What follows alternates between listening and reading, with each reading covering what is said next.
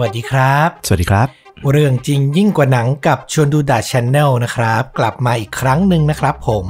สำหรับวันนี้เรื่องจริงยิ่งกว่าหนังเนี่ย เป็นคิวของฟลุกนะครับผมวันนี้เรื่องราวประมาณไหนครับ เป็นเรื่องราวเกี่ยวกับคดีฆาตกรต่อเนื่องแรกในเยอรมนีอื้อหือเคลมว่าเป็นฆาตกรต่อเนื่องเรื่องแรกเลยเหรอ เป็นเรื่องแรก ๆ ที่แบบถูกถ่ายทอดผ่านสื่อ อืมขึ้นชื่อว่าครั้งแรกอะ่ะ มันต้องมีอะไรให้จดจำแน่อืมๆทุกเรื่องที่เป็นครั้งแรกอะเนาะใช่นะครับ ผมอะงั้นไม่ให้เป็นการเสียเวลาเชิญเลยครับ เรื่องที่จะเล่าในวันนี้ก็อย่างที่เกริ่นมาตอนต้นก็คือ มันเกิดขึ้นที่ประเทศเยอรมนีต้องย้อนไปว่ามันเกิดขึ้นในปี 1920 กว่ากว่า โอ้โห ประมาณหลังสงครามโลกครั้งที่หนึ่งนิดหน่อยๆใช่ ถ้าจะเล่าบรรยากาศของประเทศเยอรมนีตอนนั้นก็คือ หลังสงครามโลกครั้งที่หนึ่งเยอรมนีเนี่ยก็ถือว่าเศรษฐกิจย่ำแย่อืมนั่นคือหนึ่งทำให้เกิดการบูมขึ้นของพรรคนาซีอ่าตามที่เข้าใจ เพราะว่าความภาคภูมิใจของความเป็นชนชาติอะมันลดน้อยถอยลงหลังสงครามโลกครั้งที่หนึ่งอ่าจนสุดท้ายเหมือนฮิตเลอร์ก็รวมชาติแล้วก็ใช่ยิ่งใหญ่ขึ้นมานำประเทศเข้าสู่สงครามโลกครั้งที่สอง ซึ่งสงครามโลกครั้งที่หนึ่งเนี่ยนอกจากจะทำให้เกิดพรรคนาซีในเวลาต่อมาแล้ว ยังทำให้เกิดคดีที่น่าสนใจคดีนี้ขึ้นมาด้วย อืมน่าสนใจมาก เรื่องราวเนี่ยมันเริ่มเป็นที่พูดถึงกันในวันที่ 17 พฤษภาคม ปี 1924 ที่เมืองฮันโนเวอร์อ่ามีเด็กๆ มันเป็นช่วงฤดูร้อนที่เด็กๆ จะออกไปท่องเที่ยวกันอืมหนึ่งในนั้นก็คือการเล่นน้ำในแม่น้ำลาย แต่ปรากฏว่า สิ่งที่เด็กๆพบในแม่น้ำกลับเป็นกะโหลกศีรษะมนุษย์ โอ้ เริ่มแรกมันก็เป็นแค่ความแปลกใจเพราะว่ามันอาจจะเป็นช่วงหลังสงคราม การจะเจอเศษซากของมนุษย์เนี่ยก็อาจจะไม่แปลกอืมแต่ว่าให้หลังอีกไม่กี่วันวันที่ 29 พฤษภาคม พวกชาวบ้านก็ได้เจอกับชิ้นส่วนของมนุษย์อีกครั้งอืมตอนเนี้ยเมืองฮันโนเวอร์เริ่มเกิดความแตกตื่นละ ว่ามันเกิดอะไรขึ้นในเมืองนี้กันแน่ มันมาถี่ไป ใช่มันเจอถี่ไป แล้วในวันที่ 13 มิถุนายน1เดือนต่อมา เขาก็พบกระโหลกศีรษะของมนุษย์อีกสองหัว เป็นตะกอนอยู่ใต้แม่น้ำอืมตอนนี้เนี่ยมันเริ่มชัดเจนแล้วว่า มันต้องมีอะไรที่ผิดปกติไม่ใช่การตายตามธรรมชาติ ซึ่งข้อสันนิษฐานแรก ๆ ของชาวเมืองก็คือ มันเป็นไปได้ไหมที่พวกซากศพของมนุษย์เหล่านี้เนี่ย จะมาจากสถาบันกายวิภาค ที่ทดลองหรือว่าชนสูตรศพมนุษย์ แล้วนำมาทิ้งอืมซึ่งอยู่ในเมืองข้างๆ หรืออาจจะมีการอำพรางศพจากพวกโจรที่ปล้นคนเดินทางอืมอันนี้คือข้อสันนิษฐานแรก ๆ ที่เขาคิดขึ้นมา ก็ฟังดู make sense ใช่ แต่แล้วมันก็เริ่มที่จะมีอะไรที่ผิดปกติมากขึ้นเมื่อเขาพบกระสอบบรรจุกระดูกมนุษย์ กระสอบเลยเหรอ ใช่อือหือและเมื่อแม่น้ำเนี่ยเป็นจุดที่ชัดเจนว่ามีการอำพรางศพหรือเป็นที่อยู่ของศพ ชาวบ้านก็ทำการสำรวจอย่างละเอียด สิ่งที่เขาพบก็คือ ชิ้นส่วนของมนุษย์กว่า 500 ชิ้น ที่นอนอยู่ใต้ก้นแม่น้ำโอ้โห อันนี้คืออยู่ในกระสอบเหรออันนี้คือกระจัดกระจายมีทั้งอยู่ที่อยู่ในกระสอบแล้วก็ที่ถูกทิ้ง หมายถึงกระสอบเนี่ยก็คือเจอใต้แม่น้ำเหรอกระสอบเนี่ยเจออยู่ ในพุ่มไม้ซ่อนไว้ทำให้เขาคิดว่ามันต้องมีอะไรมากกว่านี้ละเขาก็เลยทำการสำรวจแม่น้ำอย่างละเอียด เพราะว่าเริ่มต้นมันมาเนี่ย มันคือลอยมาตามแม่น้ำอืมจากการที่ผู้เชี่ยวชาญได้ทำการทดสอบเนี่ย เชื่อว่าเศษชิ้นส่วนกว่า 500 ชิ้นเนี่ย มาจากมนุษย์ราวๆ 20 กว่าคนอือหือและมีอายุระหว่าง 14 ถึง 18 ปี ก็คือเป็นเด็กชายและเด็กหนุ่ม ในตอนนั้นเองเนี่ยตำรวจในฮันโนเวอร์เนี่ย ก็เริ่มสงสัย กลุ่มที่เขาพุ่งเป้าเป็นพิเศษคือ 1. กลุ่มรักร่วมเพศอืมด้วยเหตุที่ในตอนนั้นอะความเชื่อของคนในยุคนั้น คือกลุ่มรักร่วมเพศเนี่ย เป็นพวกที่อารมณ์รุนแรงอ่าแล้วเนื่องจากศพที่ค้นพบเนี่ย มันคือเด็กหนุ่มซะส่วนใหญ่ ดังนั้นเขาก็เลยพุ่งเป้าไปว่า มันน่าจะเป็นการกระทำของกลุ่มรักร่วมเพศหรือเปล่า ซึ่งจริง ๆ มันก็ไม่เกี่ยวหรอกนะ ใช่ ต้นศตวรรษที่สิบเก้าอะ ความเชื่อเกี่ยวกับเรื่องรักร่วมเพศมันก็ยังไม่ค่อยถูกต้องยังถูกมองเป็นเรื่องที่ไม่ค่อยถูกต้องนัก ใช่ถูกต้อง และหนึ่งในคนที่ถูกต้องสงสัยเนี่ย ก็มีชื่อว่าฟิเดริชฟรินฮามังอืมฟรินฮามันเนี่ยจริง ๆ แล้วเนี่ยเขาเป็นคนที่ทำอาชีพเกี่ยวกับการค้าขายเสื้อผ้ามือสอง หรือขายอ่าเนื้อสัตว์ในตลาดนัดอืมอีกหนึ่งจุดที่น่าสนใจคือ เขาเป็นคนที่ค่อนข้างเรียบร้อย แล้วก็หูตากว้างไกวเป็นคนที่รู้จักคนทั่วไปทำให้อีกบทบาทหนึ่ง คือเขาเป็นสายให้ตำรวจอ๋ออืมดังนั้นการที่เขาเป็นหนึ่งในกลุ่มที่ถูกเพ่งเล็งเนี่ย ไม่ได้เป็นสาเหตุหลักที่ทำให้เขาถูกต้องสงสัยอะไร เพียงแต่ว่าเขาเป็นคนที่แสดงออกว่าเป็นกลุ่มรักร่วมเพศอย่างชัดเจนแค่นั้นเอง อืมก็คือถูกสงสัยเพราะว่าเป็นรักร่วมเพศ แล้วก็รู้จักคนเยอะ ใช่ ว่างั้นเถอะ น่าจะมีโอกาสก่อเหตุได้ง่าย ใช่ และด้วยความที่เขาเป็นคนที่ค่อนข้างหน้าตาดีเนี่ย ก็จะมักจะมีเด็กหนุ่มเนี่ยที่ถูกเขาพาไปที่ห้องบ่อยครั้ง ครั้งแรกที่เขาถูกต้องสงสัยเนี่ยก็คือ มีการหายตัวไปของเด็กผู้ชายคนหนึ่ง ซึ่งพ่อแม่เขาก็ออกตามหา แล้วเพื่อนของผู้เด็กชายคนนั้นเนี่ยก็บอกว่าเขาเห็นไปกับฮามันเนี่ย เป็นครั้งสุดท้าย ตำรวจก็บุกไปที่ห้องของฮามัน แต่ปรากฏภาพที่เห็นก็คือฮามันนอนกับเด็กชายอีกคนหนึ่งอยู่ อืมตำรวจก็เลยทำการจับเขาในข้อหาล่อลวง เด็กผู้ชายที่ยังไม่บรรลุนิติภาวะ แต่ก็ยังไม่ได้ถูกสงสัยในข้อหาฆาตกรรม ก็คือเด็กที่ตั้งใจจะไปหาไม่อยู่ ไม่เจอ แต่นอนดันอยู่ไปกับเจเด็กออีกคนใช่อ๋อสิ่งที่น่าสนใจก็คือ โทษของการที่เขาล่อลวงเด็กเนี่ยทำให้เขาต้องติดคุกเป็นเวลาหลายเดือนอยู่ อืม และหลังจากที่เขาออกมาจากคุกเนี่ยเขาก็กลับมาทำงานเหมือนเดิมอืมแล้วก็ไม่ไม่ถูกต้องสงสัยอีก แต่ว่าหลังจากการที่เขากลับมาเนี่ย เหตุการณ์หายตัวไปของเด็กหนุ่มเนี่ย ก็ทวีความรุนแรงมากขึ้นเรื่อยอ่าๆโดยเฉลี่ยแล้วเนี่ย ในหนึ่งเดือนเนี่ย จะมีเด็กผู้ชายหายไปอย่างน้อยสองคน โดยส่วนใหญ่เนี่ยจะเป็นเด็กผู้ชายที่หนีออกจากบ้าน หรือมีปัญหากับครอบครัว แล้วก็มาเล่ร่อนอยู่ตามสถานีรถไฟ อืม นั่นส่งผลให้ในที่สุดในเมื่อตำรวจฮันโนเวอร์เนี่ย จนปัญญาละ ไม่รู้ว่าจะหาตัวฆาตกรจากไหน และทางฮามันเนี่ย ก็มักจะให้เบาะแสอยู่เสมอ แต่ว่าก็ยังไม่สาวไม่ถึงตัวของฆาตกรสักทีหนึ่งหมายความว่าไงฮะมันให้เบาะแสหมายความว่า เพราะว่าอย่างที่บอกเขาเป็นสายตำรวจตำรวจก็เลยเห็นว่าเขาอยู่ในกลุ่มรักร่วมเพศ ก็เลยเหมือนให้เขาอะคอยสอดส่องดูว่า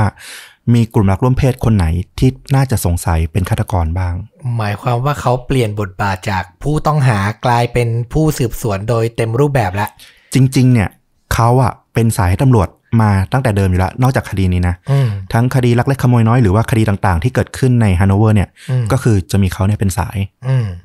แต่ว่าพอคดีใหญ่ขนาดเนี้ยมันไม่คืบหน้า ในที่สุดตำรวจสองนายจากส่วนกลางเนี่ย ก็เลยเดินทางมายังเมืองนี้ แล้วก็ทำการสืบสวนในทางลับอืมโดยพยายามทำตัวเป็นนกต่ออ๋อปลอมตัวเป็นเหมือนเด็กหนุ่ม ไปนั่งอยู่ตามสถานีรถไฟ ดูว่าจะมีใครที่มาล่อลวง แล้วฮามันเองก็มาปรากฏตัวที่สถานีรถไฟนี้อ้าวฮามันเนี่ยแสดงตัวว่าเป็นตำรวจ ซึ่งในสถานีและใคร ๆ ก็ตามที่อยู่บริเวณนั้นน่ะ ต่างก็บอกว่าใช่ฮามันเป็นตำรวจอ๋อและเขาอะ ก็ไม่ได้ทำการล่อลวงเด็ก แต่เป็นการพยายามเหมือนดุด่าว่ากล่าวเด็กคนหนึ่งที่แบบหัวรั้นแล้วก็หนีออกจากบ้านมา หมายความว่าเขาสวมบทเป็นตำรวจอยู่ที่เนี่ยมานานแล้วเหรอ ใช่ คนทั่วไปแถวนั้นก็เข้าใจว่าเขาเป็นตำรวจหมดเลย ทุกคนคิดว่าเขาเป็นตำรวจจริงโอ้โหๆจุดที่น่าสนใจหลังจากนั้นก็เกิดขึ้น เมื่อเขาถูกควบคุมตัว เพราะว่าตำรวจสองนายเนี่ยสงสัยว่าฮามันน่าจะมีส่วนเกี่ยวข้อง แต่จริง ๆ ไม่มีหลักฐานชี้ชัดเลยเลยนะอืม แล้วก็พาไปที่สถานีตำรวจ เพื่อสอบสวนเกี่ยวกับคดีของเด็กที่หนีออกจากบ้านคนนั้นอืมเหมือนเป็นพยานมากกว่าที่จะเป็นผู้ต้องสงสัยอืมแต่ว่าจุดที่เป็นจุดเปลี่ยนเลยก็คือ วันนั้นบังเอิญโชคร้ายของฮามัน มีพ่อแม่ของเด็กคนหนึ่งที่หายตัวไปเนี่ย ได้เดินทางมาที่สถานีตำรวจนี้พอดี ระหว่างที่ฮามันกำลังนั่งให้การกับตำรวจอยู่ในสอนออืมและพ่อแม่ของเด็กสองคนนั้นน่ะ ก็จำเสื้อผ้าของลูกตัวเอง ที่หายไปได้ ซึ่งบังเอิญมาอยู่กับฮามันพอดีอ๋อหมายถึงเขาเอามันเข้ามาในสถานีตำรวจด้วยเหรอ เหมือนเขาก็สวมใส่เป็นปกติ หมายถึงว่าเสื้อผ้าที่เขาใส่อยู่เหรอะ ใช่ โอ้โห จุดที่น่าสนใจก็คือว่า เขาก็มีการปฏิเสธ อยู่แล้วบอกว่าเขาเป็นคนขายเสื้อผ้ามือสองอืมดังนั้นเสื้อผ้าเนี้ยเขาก็ได้มาอีกทีหนึ่งงั้นเขาก็ไม่รู้ว่ามันเป็นของเด็กที่หายไป แต่ด้วยความที่มันมีความพิรุษเกิดขึ้นแล้วเนี่ยทำให้เขาอะจากเดิมที่ แค่เป็นพยานหนึ่งในที่เกิดเหตุที่อยู่บริเวณรถไฟเนี่ยตำรวจก็เลยเพ่ง แล้วก็สอบสวนเขาอย่างหนักจนในที่สุดเขาก็ยอมสารภาพอืมคำสารภาพของเขาเนี่ยค่อนข้างที่น่าจะตกใจอยู่เหมือนกัน อย่างที่บอกว่าเขาเนี่ยเป็นผู้รักร่วมเพศ หลังจากที่เขากลับมาจากสงคราม แล้วก็ได้รับการวินิจฉัยว่า มีอาการทางจิตไม่สามารถเป็นทหารได้อืมทำให้เขาเลยต้องมาใช้ชีวิต เป็นคนที่ สีเทาๆแล้วกันทำธุรกิจที่สีเทาๆ ค้าของเถื่อน ค้าเนื้อเถื่อน แล้วก็ค้าเสื้อผ้ามือสอง ซึ่งอาจจะขโมยมาหรืออะไรแบบเนี้ยหมายความว่าเขาโดนปฏิเสธจากกองทัพ เพราะว่าเขารักเพศเดียวกันอย่างเงี้ยเหรอต้องบอกว่าอันนั้นเป็นส่วนหนึ่งเรื่องรักเพศเดียวกัน แต่ว่าจุดที่น่าสำคัญคือ น่าจะเป็นเรื่องของความบกพร่องทางจิตใจมากกว่าอืมต้องย้อนไปว่าฮามันเนี่ยตอนเด็กเนี่ยเขาอยู่กับพ่อแล้วก็ครอบครัวเนี่ยมีพี่ชายน้องสาวหลายคนอืม แต่ปรากฏว่าพ่อเขาเนี่ยเป็นคนที่ค่อนข้างอารมณ์ร้อนอ่าฮะและทำให้เขาเนี่ย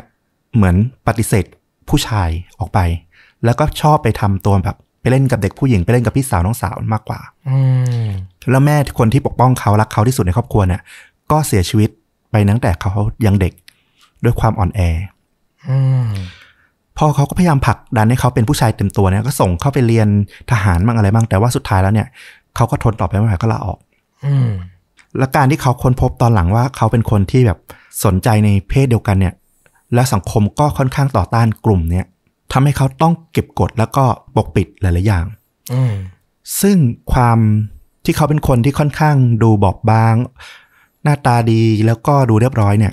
ทำให้เขาไปปลดปล่อยอารมณ์ ด้านความรุนแรงเนี่ยในทางอื่นอืมเขามักจะล่อลวงเด็กผู้ชายที่อยู่ตามสถานีรถไฟ ที่ไร้บ้านหนีออกจากบ้าน หรือมีปัญหากับครอบครัว ด้วยเหตุผลว่าเด็กผู้ชายกลุ่มนี้เนี่ยไม่มีที่พึ่ง และอีกอย่างหนึ่งก็คือ ถ้าเด็กผู้ชายกลุ่มนี้หายตัวไปอะกว่าครอบครัวจะตามหาจะใช้เวลานาน เพราะว่าเขามีปัญหากันอืมย้อนกลับไปที่ตำรวจเคยไปหาเขาที่บ้าน ถ้าจำได้ที่เราย้อนไปเมื่อกี้อ่าแล้วพบว่าเขานอนอยู่กับเด็กชายเนี่ยอืมจริง ๆ แล้วเนี่ย ในเตาผิงไฟในบ้านของเขาเองนั่นน่ะมีถุงอยู่ถุงหนึ่ง ซึ่งในนั้นอะมีศีรษะของเด็กชาย คนที่หายตัวไปอยู่อ๋อแต่ด้วยความที่ตำรวจอะไม่ได้ทำการค้นบ้าน และคิดว่าความผิดของเขาเป็นแค่การล่อลวงเด็กที่อายุไม่ถึงมาหลับนอน จริง ๆ ในบ้านก็คือมีศพของเด็กคนนั้นอยู่นั่นแหละ ใช่อือหือแล้วที่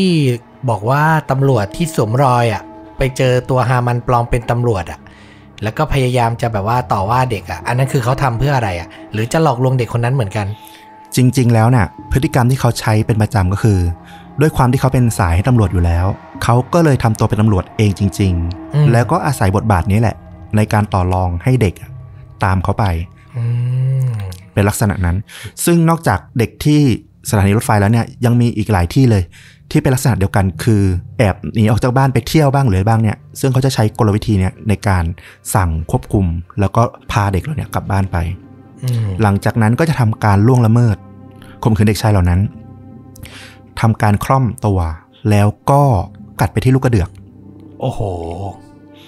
มันเป็นการระบายออกถึงความรุนแรงของเขาเองอะเหมือนความรุนแรงที่ถูกพ่อกดขี่มามันเก็บไว้ในใจแล้วมันมาระเบิดกับเราเด็กชาย ใช่ เหมือนเด็กชายเป็นตัวแทนเขาในวัยเด็กเหมือนกันนะ ใช่อื้อหือหลังจากที่กัดลูกกระเดือก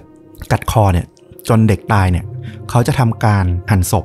เพื่อนำไปทิ้งแม่น้ำโดยจะแยกเครื่องในแล้วก็อะไรต่างๆ เนี่ยไปทิ้ง โดยเขาสารภาพว่าการที่ต้องหั่นศพเนี่ยเป็นสิ่งที่เขาขยะแขยงมาก อืมแต่ว่าเขาก็ต้องทำเพราะว่าเขายังรู้สึกมีความสุขกับการที่ได้ข่มขืนแล้วฆ่าเด็กอืมันเหมือนเขาได้มีอำนาจเหนือผู้ชายอืมก็คือไม่ได้มีความสุขกับการหั่นศพ แต่ว่าก็ต้องทำเพื่อทำลายหลักฐาน ใช่ อืม คดีนี้เนี่ยกลายเป็นที่สนใจของประเทศเยอรมันหนึ่งคือมันเป็นคดีฆาตกรรมต่อเนื่องแบบชัดเจน จากฆาตกรคนเดียว ซึ่งจริงๆเนี่ยน่าสนใจว่าเขาไม่ได้ลงมือคนเดียว อีกจุดที่น่าสนใจก็คือจริง ๆอะเขามีแฟนเป็นผู้ชายอีกคนหนึ่งอืมซึ่งทั้งคู่เนี่ยก็ถูกต้องสงสัย คือแฟนเขาก็ถูกต้องสงสัยว่ามีส่วนร่วมหรือเปล่า อ๋อ คือตลอดเวลาที่พาเด็กหลอกลวงเด็กมาเนี่ย ก็คือมีคนรักอยู่แล้วด้วย ใช่อือหือ แต่ว่าแฟนเขาเองอะไม่ได้มีส่วนร่วมในการฆาตกรรม เพียงแต่ว่ามีหลายครั้งที่แฟนของเขาอะเห็นว่ามีการฆาตกรรมอ่ามีการฆ่ากันในห้อง มีคนตายอยู่ในห้อง แต่แทนที่แฟนเขาอะจะไปแจ้งตำรวจแฟฟนเขากลับบอกแค่ว่าเดี๋ยวฉันกลับมาใหม่ละกัน จะกลับมาได้กี่โมง เหมือนเป็นคนที่รู้ทุกอย่าง รู้ทุกอย่าง แต่ก็คือเขาก็ไม่ได้สนับสนุนนะ แต่แค่ก็ไม่แจ้งความ พูดยากอะ่ะ มันไม่สนับสนุนก็เหมือนสนับสนุนนะอย่างเงี้ย ใช่ อาจจะด้วยความที่เขาเป็นแฟนที่อายุห่างกันเยอะอืมแล้วก็วิถีชีวิตพื้นเพเนี่ยคล้าย ๆกัน คือไม่ใช่คนที่มีการศึกษาดีหรือมีฐานะ เป็นคนที่แบบหาเช้ากินค่ำแล้วก็ดิ้นรนเอาชีวิตรอดเหมือนกัน คล้ายๆกัน อายุห่างนี่คือตัวฮามันแก่กว่า แก่กว่าเยอะเลยอืมฮามันนี่จะประมาณอายุประมาณ 40 กว่าปีอืมส่วนแฟนของเขาน่าจะประมาณอายุประมาณ 20 เท่านั้นเองอืม หลังจากที่ฮามันเนี่ยถูกจับ แล้วก็แฟนเขาถูกต้องสงสัยด้วยว่ามีส่วนร่วมในการฆาตกรรมเนี่ยก็เกิดเสียงเล่าลือไปในทั่วเมืองฮันโนเวอร์เลยว่า เนื้อที่เขาไปขายที่ตลาดนัดเนี่ย มันคือเนื้อมนุษย์หรือเปล่าอืมอย่างที่บอกคือนอกจากเป็นพ่อค้าเสื้อมือสองแล้วก็คือ มีค้าเนื้อ ใช่อื้อหือซึ่งจริงๆมันก็ดูเหมือนไม่ค่อยสอดคล้องกันนะ ธุรกิจที่เขาทำอะ นั่นน่ะสิทำไมถึงต้องทำสองอาชีพนี้คู่กัน นั่นแหละมันก็เลยเกิดเสียงล่ำลือว่า เฮ้ย ไอเนื้อที่ชาวเมืองไปซื้อมาทานจากร้านที่ฮามันขายเนี่ย มันคือเนื้อคนหรือเปล่า โอ้โห ซึ่งจริง ๆ ก่อนหน้านั้นเนี่ยเขาอะ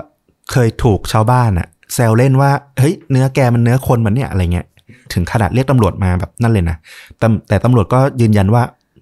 พิสูจน์ดูแล้วนี่มันเนื้อหมู อ่า แต่ก็นี่แหละสาเหตุนี้แหละด้วยข่าวลือนี้แหละ ทำให้ฮามันเนี่ยได้รับฉายาจากคดีที่เขาฆาตกรรมต่อเนื่องเนี่ยว่า มนุษย์หมาป่าแห่งฮันโนเวอร์ แวมไพร์แห่งฮันโนเวอร์ ด้วยการที่เขาชอบกัดคอ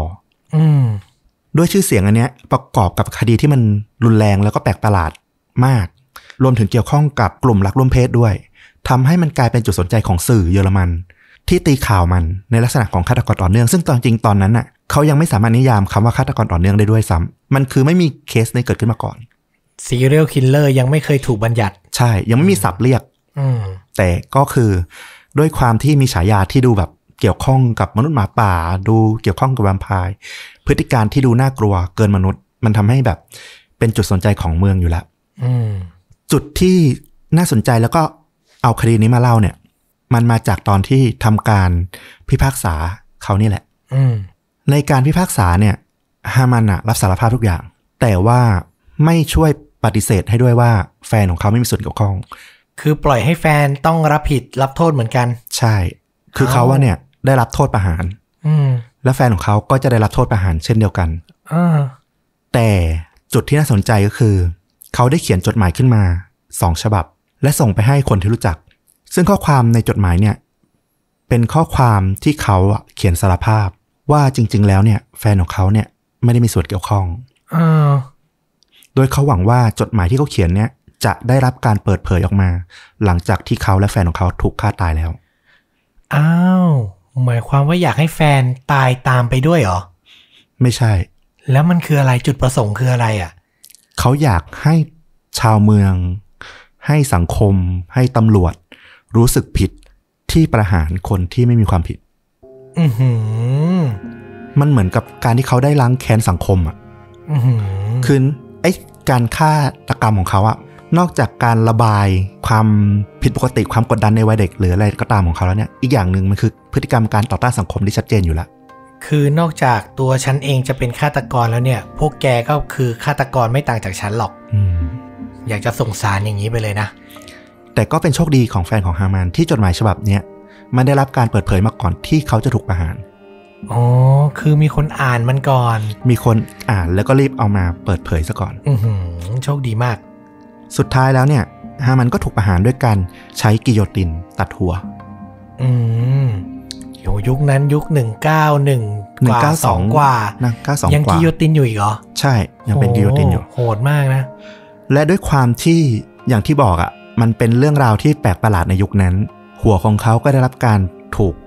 ดองเก็บเอาไว้เพื่อศึกษา อืมก็อารมณ์เหมือนบ้านเรานั่นแหละ เหมือนซีอุย เหมือนอะไรอย่างเงี้ยอืมที่เรามองว่าพฤติกรรมเขาไม่ใช่มนุษย์แปลกประหลาดเกินไป ต้องมีความผิดปกติทั้งร่างกายหรือสมองอืมแต่ล่าสุดอย่างบ้านเราซีอุยก็ได้ฌาปนกิจไปแล้วเนาะใช่ ซึ่งส่วนหัวของฮามันเนี่ยไม่แน่ใจว่าสุดท้ายแล้วเนี่ย เป็นยังไงบ้างแต่ถ้าไป search ในอินเทอร์เน็ตเนี่ยก็จะเห็นแบบเป็นรูปโหลดองแล้วก็หัวของเขาเลย โอ้โห ขออนุญาตไม่ searchละกัน ใครอยากจะรู้ข้อมูลเพิ่มลอง search ดู นี่แหละ แต่ว่าจุดที่นำมาเล่าแล้วก็น่าสนใจก็คือหนึ่งเป็นฆาตกรต่อเนื่อง เคสแรก ๆ ของเยอรมันใช้คำว่าเคสแรกๆแล้วกัน เพราะเราไม่รู้ว่ามันมีเคสอื่นนั้นๆที่ไม่ได้รับการนิยามหรือเปล่า แต่ว่าโดยสื่อเล่นข่าวแล้วเนี่ย มันทำให้ฮามันเนี่ยกลายเป็นฆาตกรต่อเนื่องเคสดังที่สุดแล้วก็เคสแรกสุดของเยอรมัน อืมโหดมากนะ นึกสภาพตอนที่เขาฆาตกรรมเด็กแต่ละคนแล้วกัดเข้าไปที่คอหอยอะ่ะ ใช่อื้อหือจริง ๆ พิธีการฆาตกรรมของเขาค่อนข้างโหด แต่ว่าไม่ค่อยอยากจะเล่าขนาดนั้นอืมเอาเป็นว่านอกจากกัดคอแล้วเนี่ยเขายังมีการผ่าและชำแหละอะไรอีกหลายอย่างอืมอืมเราอย่าลงดีเทลไปถึงเออขั้นนั้นเลยเอาประมาณนี้แหเราละว่าแค่ประมาณนี้แหละเอาให้พอได้รู้ข้อมูลใช่ดีกว่า และสำหรับหนังที่เคสของฮามันเนี่ย ถูกนำไปสร้างเป็นหนัง ก็คือหนังเยอรมันอยู่แล้วแหละอืมชื่อเรื่องว่า The Tenderness of the Wolf หนังปี 1973อืมหนังเก่าพอสมควรยุคเจ็ดศูนย์ใช่ แล้วก็มีเอามาสร้างปี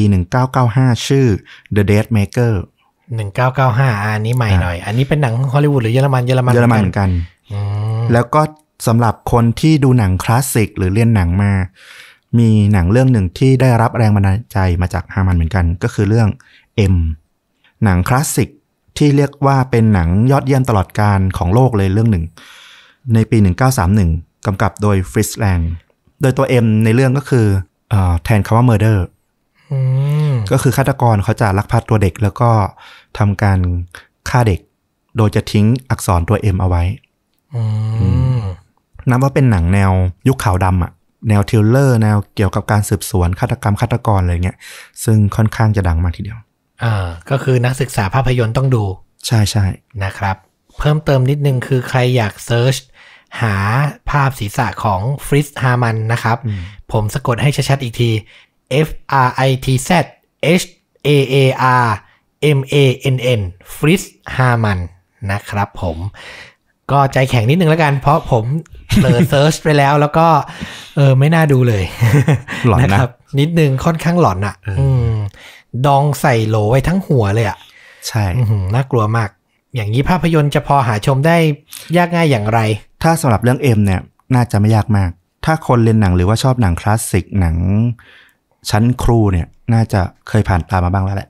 อืมนะครับผม เดี๋ยวก็จะแปะ ทั้ง 3 เรื่องเลย เดี๋ยวลอง search หาดูว่า ค้นเจอในเว็บแบบ YouTube หรือ Dailymotion ได้กี่เรื่องนะสำหรับ trailer ใช่หรืออาจจะมีภาพยนตร์เต็มเรื่องหรือเปล่า เดี๋ยวถ้าเจอยังไงแล้วเดี๋ยวจะแปะไว้ในคอมเมนต์ปักหมุดเหมือนเดิมนะครับผม เออ ฟังแล้วก็สะเทือนใจสะเทือนขวัญพอสมควรเลยทีเดียวกับคดีนี้ที่ถือเป็นฆาตกรต่อเนื่องคนแรกของเยอรมันนะ อืมอืม ก็กลับไปเรื่องเดิมนั่นแหละว่า มันจุดเริ่มต้นมันมาจากวัยเด็กกันทั้งนั้นแหละ อืมถ้าคุณได้เป็นพ่อคนแม่คนเป็นผู้ปกครอง คุณจะสร้างคนที่เป็นประโยชน์กับโลก หรือจะเป็นฆาตกรอย่างฮามันเนี่ยมันก็อยู่ในมือคุณแล้วเหมือนกัน ถือว่าเป็นหน้าที่ที่ยิ่งใหญ่ที่สุด บางทีเราคิดว่าเราจะสร้างประโยชน์ต่อสังคมยังไง เราอยากจะเป็นคนใหญ่คนโตจริง ๆ ไม่เลยนะสำหรับเราเราว่าการเป็นพ่อแม่ที่ประสบความสำเร็จ แล้วเลี้ยงลูกขึ้นมาแบบมีคุณภาพ ไม่ไปทำเรื่องราวอะไรแย่ๆในสังคมเนี่ยเราว่าก็เป็นความสำเร็จขั้นหนึ่งแล้วล่ะ จริง ๆสำหรับการเป็นมนุษย์นะนะอืมเอออันนี้โดยส่วนตัวเลยนะ คือไม่จำเป็นต้องยิ่งใหญ่อะไรมากมายหรอก แค่เนี้ยโอเคแหละอืมนะครับ ก็ถือว่าเป็นบทเรียนให้เรารับรู้แล้วก็จดจำเพื่อจะได้ทำให้มันไม่เกิดขึ้นแล้วกันนะครับ กับเรื่องจริงยิ่งกว่าหนังใน episode นี้นะครับ ก็เหมือนเดิมฝากติดตาม ทั้งทาง YouTube Facebook b l o g i t Spotify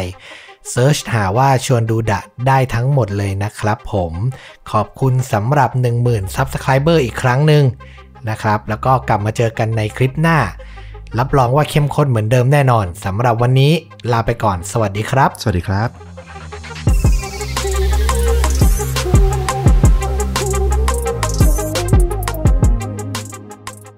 เยอรมนี ทศวรรษที่ 1950 เป็นอีกห่วงเวลาที่ตำรวจต่างหัวหมุนกับคดีฆาตกรรมต่อเนื่องที่สลับซับซ้อน แม้จับตัวคนร้ายได้ แต่เหยื่อที่ถูกสังหารก็ยังไม่หมดลง มันหรือพวกมันคือใครกันแน่ และทำไปเพื่ออะไร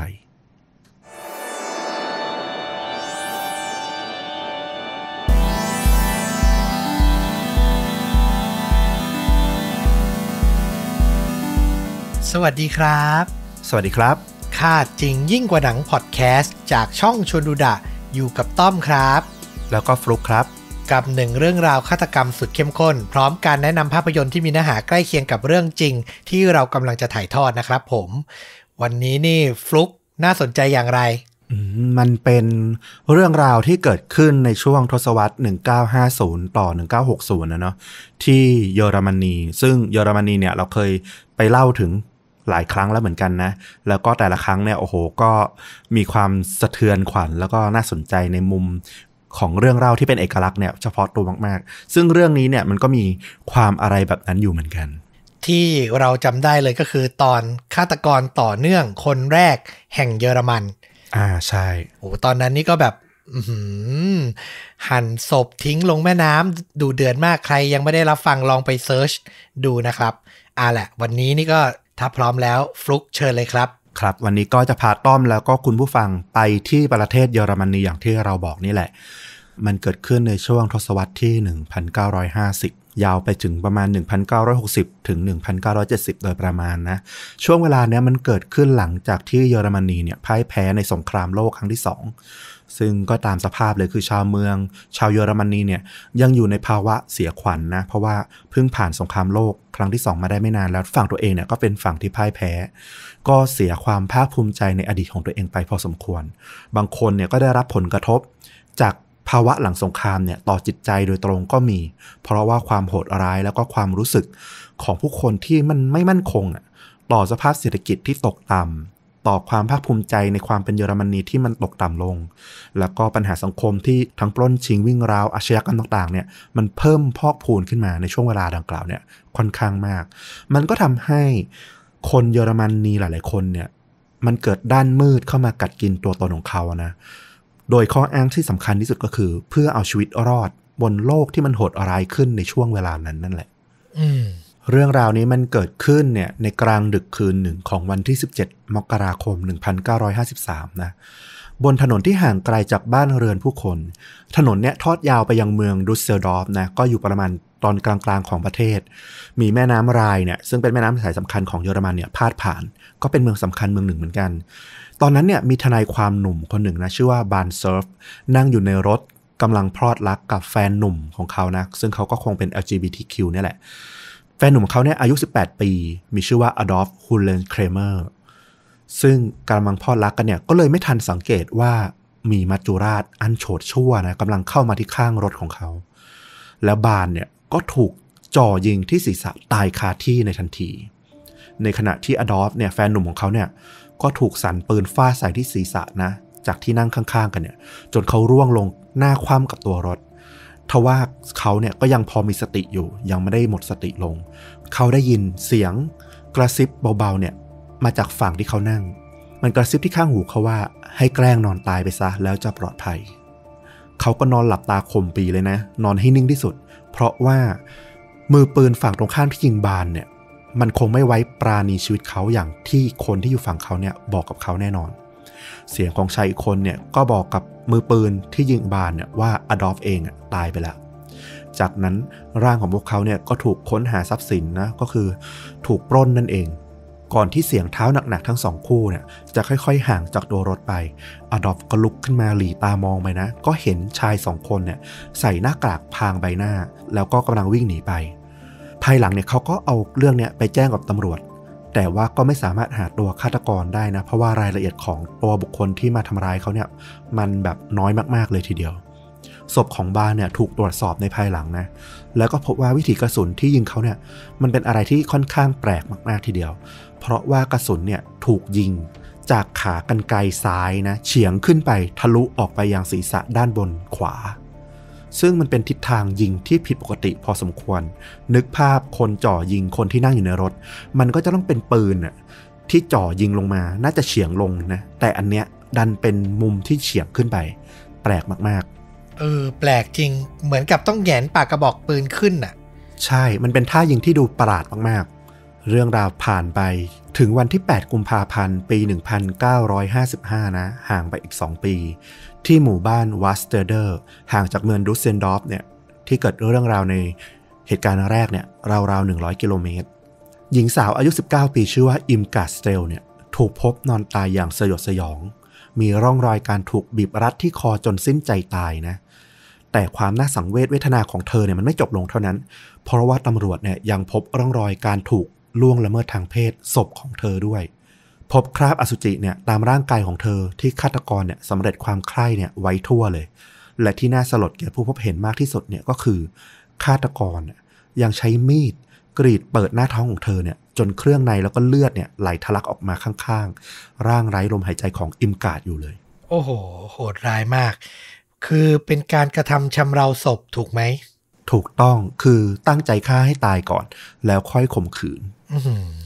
ตำรวจเนี่ย ก็ไม่พบหลักฐานนะ แล้วก็ไม่มีพยานบุคคลในบริเวณใกล้เคียงที่สามารถให้รายละเอียดเพิ่มได้เลยว่าเกิดอะไรขึ้นกับอิมการ์ดแล้วผู้ลงมือเนี่ยจะเป็นใครไปเนี่ยก็เป็นเรื่องลึกลับมากๆ ผลการตรวจสอบ DNA จากคราบอสุจิในปีนั้นเนี่ยมันก็ยังไม่ได้เป็นหลักฐานที่สามารถเก็บมาพิสูจน์ทางวิทยาศาสตร์ได้ ง่ายนัก ก็ทำให้อิมการ์ดวัย19 ปีเนี่ยก็ต้องตายไปโดยที่ไม่สามารถหาคนร้ายเนี่ยมารับผิดได้เลย นับตั้งแต่นั้น พฤศจิกายนปี 1955 นะปีเดียวกันกับที่อิมการ์ดเสียชีวิตเนี่ยก็มีเหตุการณ์หายตัวไปของคู่รักหนุ่มสาวคู่หนึ่ง ชื่อว่าฟริดเฮมเบย์ซึ่งเป็นคนทำขนมปังวัย 26 ปีนะ แล้วก็แฟนสาวของเขา ชื่อว่าเทียเคอร์มานทั้งคู่เนี่ยหายไปนานกว่า 4 สัปดาห์ละ บางคนก็เชื่อว่าทั้งคู่เนี่ยหนีตามกันไป จนกระทั่งผ่านไปประมาณหนึ่งเดือนเนี่ยชาวบ้านในหมู่บ้านคานคุมในดุสเซนดอฟเนี่ย ก็ไปพบรถที่ไหลตกลงไปในหลุมกรวดขนาดใหญ่ที่น้ำขังเนี่ยคล้ายๆ บ่อน้ำเนี่ยอยู่รถเนี่ยจมไปมิดเลย พอกู้ซากรถขึ้นมาได้เนี่ยพบว่าภายในรถเนี่ยมีศพของฟริดเฮมแล้วก็เทียนนอนตายอยู่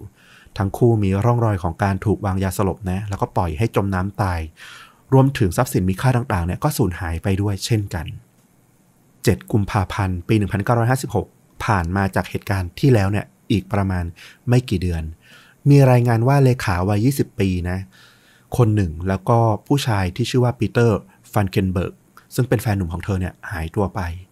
ตำรวจเนี่ยไปพบรถที่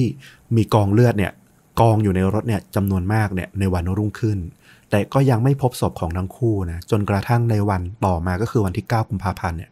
ก็มีคนไปพบศพสองศพ ที่ถูกเผาเนี่ยจนไหม้เกรียมอยู่ในซากกองฟางที่ร้อนระอุ ทั้งสองศพเนี่ยถูกยืนยันภายหลังว่าคือคู่รักที่หายไปนี่แหละ ร่องรอยการทุบศีรษะด้วยของแข็งแล้วก็ร่างของผู้ชายเนี่ยก็พบรอยกระสุนที่ศีรษะด้วยเหมือนกัน ซึ่งวิธีกระสุนเนี่ยก็แปลกประหลาดคล้ายคลึงกับคดีของทนายที่ชื่อบานก่อนหน้านี้ไม่มีผิดเลย แล้วที่สำคัญคือเป็นคู่รักเหมือนกันด้วย ถูกต้องเลย 6 มิถุนายนปี 1956 ในปีเดียวกันนั้น เกิดเหตุการณ์ในป่าที่ใกล้กับเมืองดัสเซนดอร์ฟ คนเดินป่าคนหนึ่งเนี่ย ไปพบผู้ชายคนหนึ่ง พกปืนดูทำท่าทางพิรุษซุ่มมอง คู่รักชายหญิงคู่หนึ่งอยู่ เขาก็เลยแจ้งตำรวจให้เข้ามาตรวจสอบ หลังจากนั้นไม่นานเนี่ย เขาก็ได้ยินเสียงกรีดร้องของผู้หญิงนะ เพื่อขอความช่วยเหลือ และเขาก็เห็นว่ามีร่างของชายสองคนเนี่ยวูบไหวหนีไปในแนวป่า แต่ก็ไม่เห็นใบหน้านะว่าคือใครกันแน่ ตอนนี้เนี่ยเจ้าหน้าที่พิทักษ์ป่าสายตรวจเนี่ยได้รับแจ้งก็มาถึงพอดี แล้วก็มาพบชายคนหนึ่งที่ท่าทางพิรุธแล้วมีอาวุธปืนในครอบครองเนี่ยกำลังหนีออกจากป่าพอดี สายตรวจก็เลยเข้าไปตะครุบจับตัวไปได้ ผู้ชายคนนี้เนี่ยมีชื่อว่าเวอร์เนอร์บูสเวอร์เนอร์ก็ปฏิเสธทุกข้อกล่าวหานะว่าเขาไม่ได้จะมาฆ่าคู่รักทั้งคู่แต่อย่างใด เพียงแต่ว่าเขาเนี่ยไปเห็นคู่รักเนี่ยพลอดรักกันอยู่ในที่สาธารณะ แล้วเขาก็รู้สึกโกรธต่อความไร้ยางอายของพวกคู่รักคู่นี้มากๆ ตำรวจก็ปวดหัวนะ เพราะว่ามันไม่มีหลักฐานอะไรที่จะเอาผิดหรือแบบจะจับเวอร์เนอร์ต่อไปได้เนี่ย ในไม่ช้าก็คงต้องปล่อยออกไปเนี่ย แต่ว่าโชคดี เพราะว่าหลังจากนั้นไม่นานนะก็มีชายอีกคนหนึ่งที่ชื่อว่าฟรานซ์เลบวกเขาเดินเข้ามามอบตัวกับตำรวจ หลังจากที่เขาได้ข่าวว่าเวอร์เนอร์เนี่ยถูกจับตัวเรียบร้อยแล้ว ฟรานก็สารภาพกับตำรวจนะว่าเขาเนี่ยร่วมมือกับเวอร์เนอร์ออกปล้นแล้วก็ข่มขืนคู่รัก ที่ออกมาพลอดรักในที่เปลี่ยวเปลี่ยวๆ โดยเริ่มแรกเนี่ยเป็นเวอร์เนอร์ที่ก่อคดีฆ่าแล้วก็ข่มขืนมาอย่างโชกโชน ตั้งแต่ช่วงหลังสงครามโลกจบลงไม่นานนะ เพราะว่าหลังจากที่ออกจากราชการทหารเนี่ยเขาก็ก่อคดีเรื่อยมา ไม่มีอาชีพเป็นชิ้นเป็นอัน แล้วเขาก็มาเจอกับฟรานเนี่ยมาขอให้เขาร่วมมือ ฟรานบอกว่าเวอร์เนอร์เนี่ย เหมือนมีพลังในการครอบงำความคิดจิตใจของเขา เหมือนเขาถูกสะกดจิตอยู่ใต้การครอบงำของเวอร์เนอร์เขาต้องยอมทำตามเวอร์เนอร์เนี่ยบอกและสั่งทุกอย่าง ทว่าเขาเนี่ยไม่เคยยิงปืนฆ่าใคร หากแต่ว่าให้ความร่วมมือในเรื่องของการวางยา โดยจะใส่พวกยาสลบแล้วก็ไซยาไนด์เนี่ยในลูกโป่งแล้วก็ทำให้แตกในรถของเหยื่อทำให้เหยื่อเนี่ยสลบ หรือบางครั้งเนี่ยก็ใช้ปืนทุบศีรษะของเหยื่อให้สลบบ้างเหมือนกัน แต่ไม่เคยใช้ปืนเนี่ยฆ่าใคร เวอร์เนอร์เองเนี่ยต้องบอกว่าอดีตของเขาเนี่ยคือนักแม่นปืนที่มีชื่อเสียงมากๆคนหนึ่งเหมือนกัน ในช่วงปลายทศวรรษก่อนหน้านี้เนี่ยเขามีความแม่นยำที่ยิงถึงตายได้ โดยท่าที่ถนัดที่สุดของเขาเนี่ยก็คือท่ายิงสไตล์คาวบอย คือเอาปืนเหน็บอยู่ที่เอวแล้วยิงโดยที่ไม่ต้องยกขึ้นมา จนเขาเนี่ยเคยได้ขึ้นพาดหัวข่าวในเยอรมนีทางฝั่งตะวันตกแล้วก็ฝั่งตะวันออกมาแล้ว มันก็เป็นคำตอบที่ออกมาชัดเจนมากๆว่าทำไมวิถีกระสุนของคดีก่อนหน้านี้มันดูประหลาด มันพุ่งเฉียงมาจากล่างขึ้นบน ก็เพราะว่าถ้ายิงอะมันมายิงมาจากที่สะโพกนี่เองอืมคดีของเวอร์เนอร์เนี่ยก็ถูกรื้อฟื้นออกมาจำนวนมากนะ ตั้งแต่ปี 1945 เรื่อยมา แล้วก็คาดเดาว่าอิมการ์ดหญิงสาววัย 19 ปีที่ถูกฆ่าข่มขืนเนี่ยก็อาจเป็นหนึ่งในเหยื่อของเวอร์เนอร์ที่มีอยู่มากมายจนจำแทบหมดไม่ได้เนี่ย ซึ่งก็ต้องบอกว่ามันมีอีกหลายคดีมาก ๆ ที่เวอร์เนอร์เนี่ยได้ทำไปแล้วไม่สามารถนำมาพิสูจน์ได้ เพราะว่าตัวเวอร์เนอร์เองเนี่ยก็ไม่ได้ให้ความร่วมมือกับตำรวจเท่าไหร่นักนะ ในที่สุดเวอร์เนอร์ก็ถูกตัดสินจำคุกตลอดชีวิต ส่วนฟรานเนี่ยก็ถูกจำคุกเป็นเวลา 6 ปีในฐานะที่ให้ความร่วมมือ พวกเขาเนี่ยได้รับขนานนามว่าฆาตกรคนคู่หรือ double killer จากการที่ออกฆ่าคู่รักเป็นคู่กันสองคนด้วยเหมือนกันเนี่ย ก็เป็นชื่อที่แบบโอ้โหสะท้อนทั้งคู่ได้น่ากลัวมากๆทว่าแม้ว่าคนร้ายทั้งสองคนเนี่ยจะอยู่ในคุกแล้วก็ตามนะ การฆาตกรรมหญิงสาวในเยอรมนีก็ยังคงไม่หยุดลง 16 มิถุนายนปี 1959 นะ หลังฆาตกรคนคู่ถูกจับไปได้ประมาณ 3 ปี ร่างของหญิงสาววัย 24 ปี ชื่อว่าคาร่าฟีดาเทสเมอร์ ถูกพบในแม่น้ำไรน์นะ ทางตอนเหนือของเมืองดุสเซลดอร์ฟขึ้นไปอีกประมาณ 30 กิโลเมตร ร่องรอยแล้วก็วิธีการฆ่าเนี่ยคล้ายกับคดีของอิมการ์ดที่เชื่อว่าเป็นหนึ่งในเหยื่อของเวอร์เนอร์ก่อนหน้านี้นะ นั่นทำให้ตำรวจนะค่อนข้างแน่ใจแล้วว่า มันมีฆาตกรต่อเนื่องอีกคนหนึ่ง หรือไม่ก็อีกกลุ่มหนึ่งเนี่ยที่ยังออกฆ่าคน แล้วก็แฝงตัวเนี่ยซ่อนอยู่ในคดีสะเทือนขวัญของฆาตกรคนคู่ของเวอร์เนอร์แล้วก็ฟรานอยู่ โดยที่อิมการ์ดเนี่ยก็ยังคงต้องรอความยุติธรรมที่แท้จริงต่อไป อืม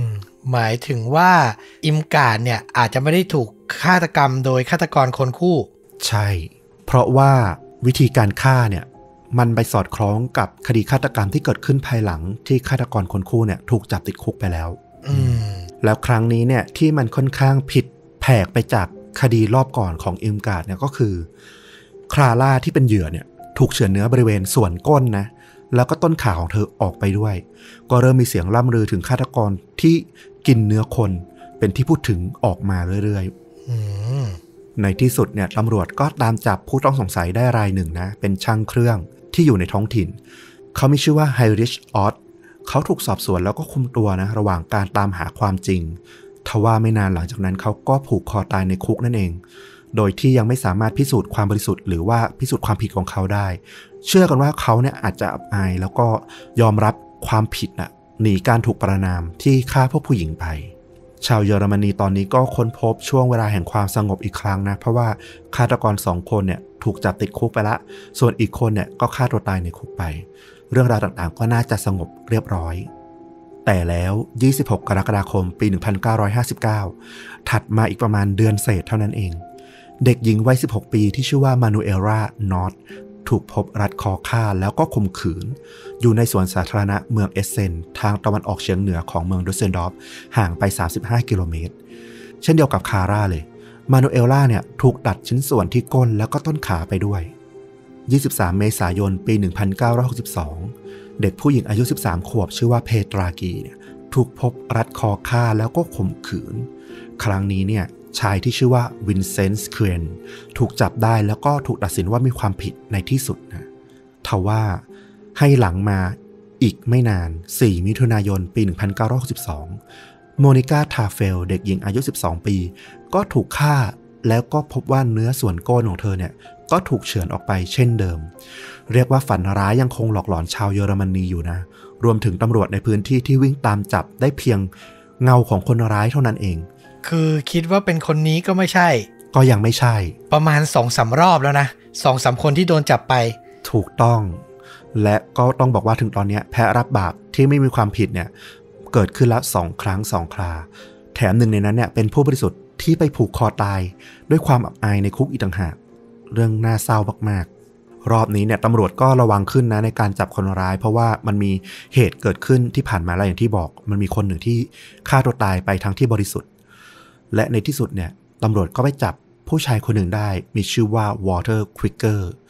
ก็เอามาสอบสวน แต่ก็พบเพียงข้อหาจากคดีอาชญากรรมที่เขาก่อเท่านั้นไม่สามารถเชื่อมโยงไปเรื่องราวของการฆาตกรรมได้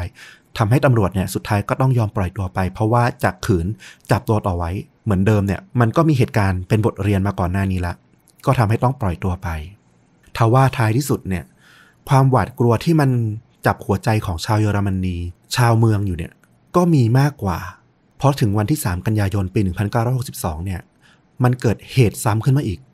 เมื่อบาบาร่าบันเดอร์เด็กหญิงวัย 12 ปีเนี่ย ถูกลักพาตัวหายไป แล้วก็ไม่เคยมีใครพบเธอหรือพบศพเธออีกเลย มันทำให้ชาวเมืองเนี่ยรู้สึกว่าฆาตกรอะมันถูกปล่อยตัวออกมา และก่อคดีซ้ำวอเตอร์ควิกเกอร์เนี่ยถูกความสงสัยเดิมเนี่ย เป็นชนักคาอยู่ละ ชาวเมืองแล้วก็เพื่อนบ้านของเขาเนี่ย ต่างกดดันผลักใส่เขาให้ออกจากชุมชนนะจนในที่สุดเนี่ยเขาก็เลือกฆ่าตัวตายในเดือนตุลาคมปี 1962 นั่นเองทว่าคดีต่างๆ เนี่ยมันก็เงียบหายไปเลยนะ หลังจากการตายของวอลเตอร์ มันก็อาจจะเป็นการคาดเดาที่อาจจะถูกต้องนะ ชาวบ้านที่กดดันจนเขาฆ่าตัวตายไปเนี่ยต่างก็รู้สึก เบาใจจากความผิดบาปที่น้อยลง เพราะว่าอย่างน้อยที่สุด คนที่พวกเขากดดันจนตายเนี่ย ก็เป็นฆาตกรที่ฆ่าคนจริง ๆ แต่แล้วในวันที่ 22 สิงหาคม ปี 1965 ผ่านมาให้หลังอีก 3 ปีเฮอร์มันชมิสหนุ่มวัย 25 ปี แล้วก็แมเรียนวีน แฟนสาวของเขาเนี่ย ก็กำลังพอดรักอยู่ที่เบาะหน้าของรถที่จอดบริเวณจุดพักริมทางอยู่ แต่แล้วก็ได้ยินเสียงของชายคนหนึ่งโบกแขน แล้วก็ร้องขอความช่วยเหลืออยู่ด้านนอกรถทำให้เฮอร์มันเนี่ยต้องออกจากรถเนี่ยไปดูเพื่อดูว่าเขาเนี่ยบาดเจ็บหรือขอความช่วยเหลืออะไร แต่ยังไม่ทันที่จะได้ตั้งตัวชายคนดังกล่าวเนี่ยก็เอามีดจ้วงแทงใส่เฮอร์มันไม่ยั้งจนร่วงลงกับพื้น จมกองเลือดตายตรงนั้นเลย ชายคนนั้นยังพุ่งตรงมาที่รถ หมายจะจับแมเรียนต่อไปนะ แต่ว่าแมเรียนเองตั้งสติได้ดี แม้จะเห็นแฟนหนุ่มเนี่ย พิ่งตายไปต่อหน้าต่อตา เธอกระโดดไปที่นั่งฝั่งคนขับ แล้วก็รีสตาร์ทรถ พุ่งเข้าชนใส่ชายแปลกหน้า แต่ว่าชายแปลกหน้าคนนั้น ก็ยังกระโดดหลบหนีได้ยังบุดหวิดแล้วก็รีบวิ่งหนีไปทันที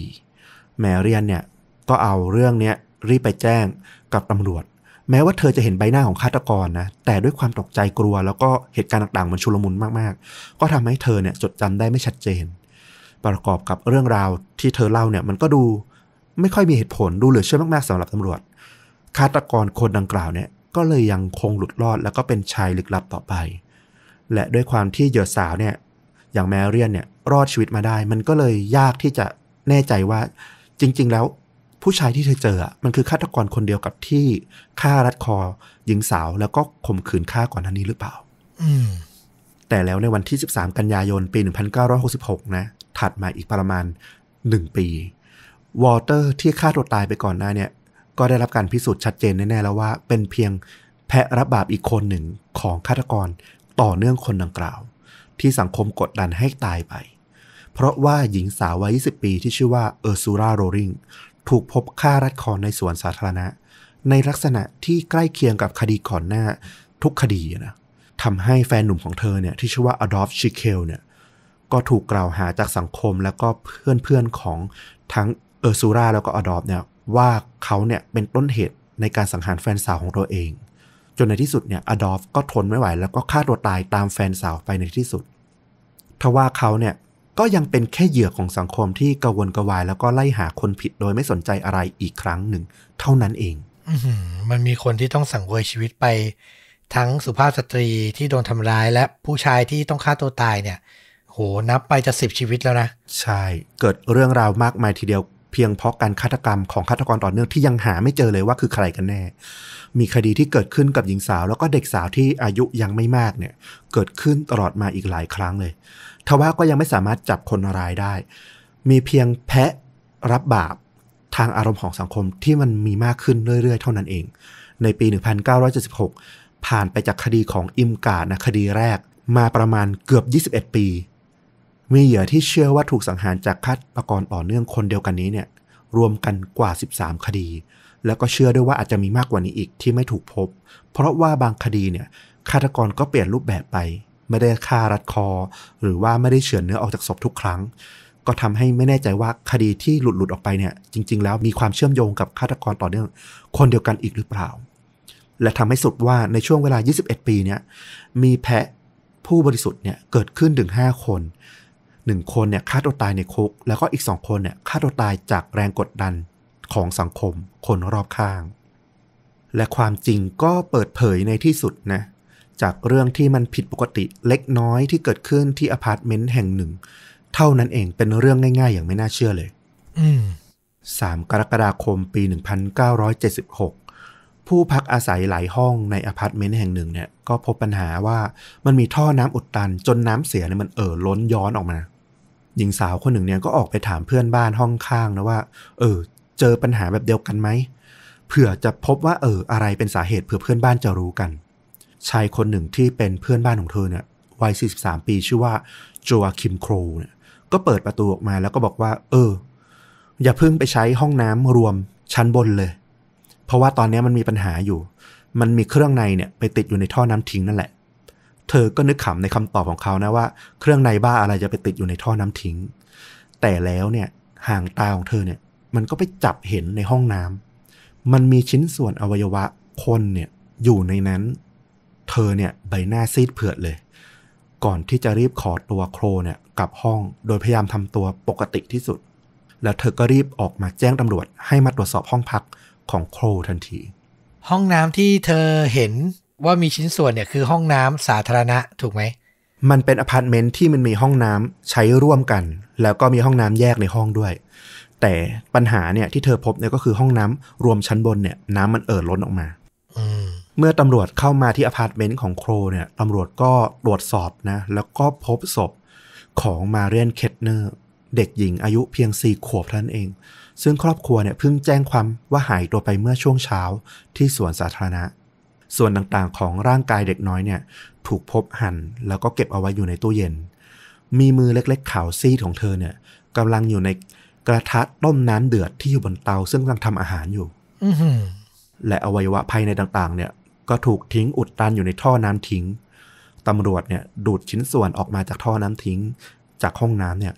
แล้วก็พบว่ามันมีทั้งตับปอดไตแล้วก็หัวใจของเด็กน้อยเคทเนอร์เนี่ยอยู่ในนั้น โอ้โห นึกภาพเราเป็นตำรวจที่เป็นคนสำรวจนี่แบบ โอ้ ไม่ไหวเลย อืมโจอาคิมโครเนี่ยก็ถูกจับกลุ่มทันทีนะ แล้วเขาก็สารภาพตรงๆเลยว่าเขาเป็นคนที่ฆ่าเด็กน้อยเคทเนอร์จริง ๆ รวมถึงให้รายละเอียดกับตำรวจเกี่ยวกับคดีฆาตกรรมอีกมากถึง 13 คดีก่อนหน้านี้ ซึ่งก็รวมถึงคดีสังหารอิมกาสเตลแล้วก็คาร่าที่เราเล่าไปช่วงแรกด้วย เขายังสารภาพว่ามีส่วนร่วมในการกินเนื้อคนด้วยอือหือต้องย้อนไปดูว่าอะไรที่ทำให้เขาเป็นอย่างนี้นะโจยคิมโคเนี่ยเกิดในปี 1933 ในช่วงเริ่มต้นของการเรืองอำนาจของพรรคนาซีเยอรมันนะเขาเป็นลูกคนสุดท้องของพี่น้องทั้ง 8 คน และโครเนี่ยก็ถือว่าเป็นเด็กที่ค่อนข้างจะอ่อนแอ ในสายตาของคนรอบตัวนะ เพราะว่าเขาก็โตมาในสภาพแวดล้อมที่ การเลี้ยงดูไม่ได้ค่อยได้ดีนักแหละ เพราะว่าโตมาในช่วงสงครามโลกครั้งที่สองทำให้มันมีปัญหาการเจริญเติบโตของเขาพอสมควร แล้วก็เช่นเดียวกับครอบครัวอื่นๆ ในเยอรมนีในช่วงสงครามนะครอบครัวของโคเองก็ได้รับความเดือดร้อนจากสภาพเศรษฐกิจ จากฐานะความยากจน ความอดอยากอย่างรุนแรง พ่อของเขาเนี่ยเป็นทหารในกองทัพเยอรมัน แล้วก็ถูกจับเป็นเฉลยศึกโดยกองทัพรัสเซีย ซึ่งก็เชื่อว่าสุดท้ายเนี่ยก็เสียชีวิตในสงครามและไม่เคยกลับมาหาครอบครัวอีกเลย ก็ปล่อยให้โครแล้วก็พี่น้องของเขาเนี่ยอีกเจ็ดคนเนี่ยรวมกันอยู่กับคุณแม่เท่านั้น โครด้วยความที่เป็นเด็กเล็กสุดแล้วก็อย่างที่บอกเนี่ยเขาก็ค่อนข้างมีปัญหาเรื่องของการเจริญเติบโต เขาเป็นเด็กที่ชอบนอนฉี่รถที่นอนบ่อยครั้ง ซึ่งทำให้เขาถูกพี่น้องแล้วก็เพื่อนๆอายุไล่เรียกกันเนี่ยก็ล้อแล้วก็ทำให้เขาเนี่ยอับอายมาก นอกจากนี้เนี่ยเขาก็ยังมีพฤติกรรมที่ชอบแบบทำร้ายสัตว์ทำทารุณกรรมพวกสัตว์ด้วย ซึ่งตรงเนี้ยมันเป็นองค์ประกอบถึง 2 ใน3นะตามแนวคิดที่ชื่อว่า McDonald t r a d ซึ่งถูกคิดมาจากนายแพทย์คนหนึ่งที่อชื่อว่า McDonald ในปี 1963 ซึ่งเขาบอกว่ามันมีชุดสัญญาณของพฤติกรรมที่เกิดขึ้นในเด็กเนี่ยที่อาจจะบ่งชี้แนวโน้มการใช้ความรุนแรงในตอนที่พวกเขาโตได้ หรืออาจจะกลายเป็นฆาตกรต่อเนื่องเลยก็ได้ ซึ่งสัญญาณทั้ง3เนี่ยก็คือ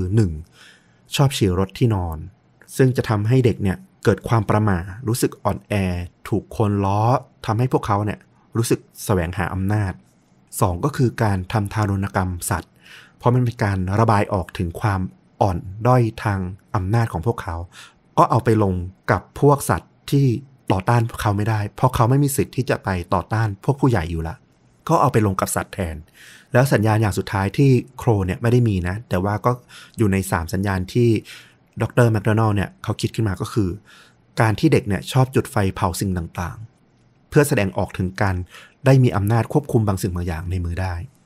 ซึ่งก็ต้องบอกว่ามันเป็นแนวคิดที่ถูกเอาไปใช้อ้างอิงในตอนนั้นนะ แต่ว่าในตอนหลังมันก็ต้องบอกว่าเออ มันมีหลาย ๆ ปัจจัยในเชิงจิตวิทยาที่มันต้องเอามาคิดร่วม แล้วก็วิธีแนวคิดเรื่อง McDonald t r a d เนี่ย มันจริง ๆ มันก็ไม่ได้ถูกต้องสัทีเดียว มันก็มีข้อหักล้างออกอะไรต่อมา ในภายหลังค่อนข้างเยอะทีเดียว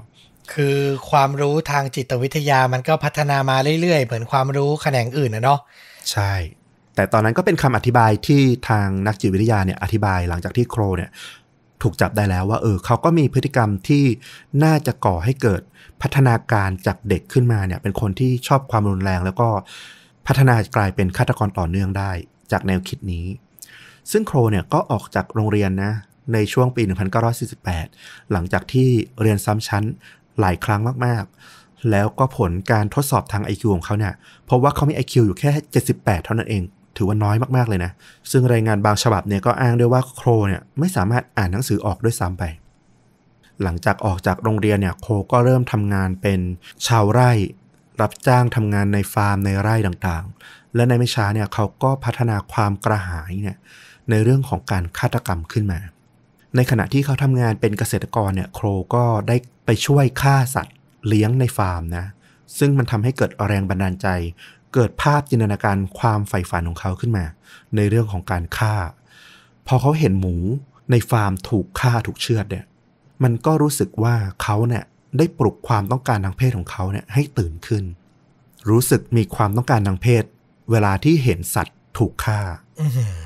พอเป็นชายหนุ่มขึ้นมา โคเนี่ย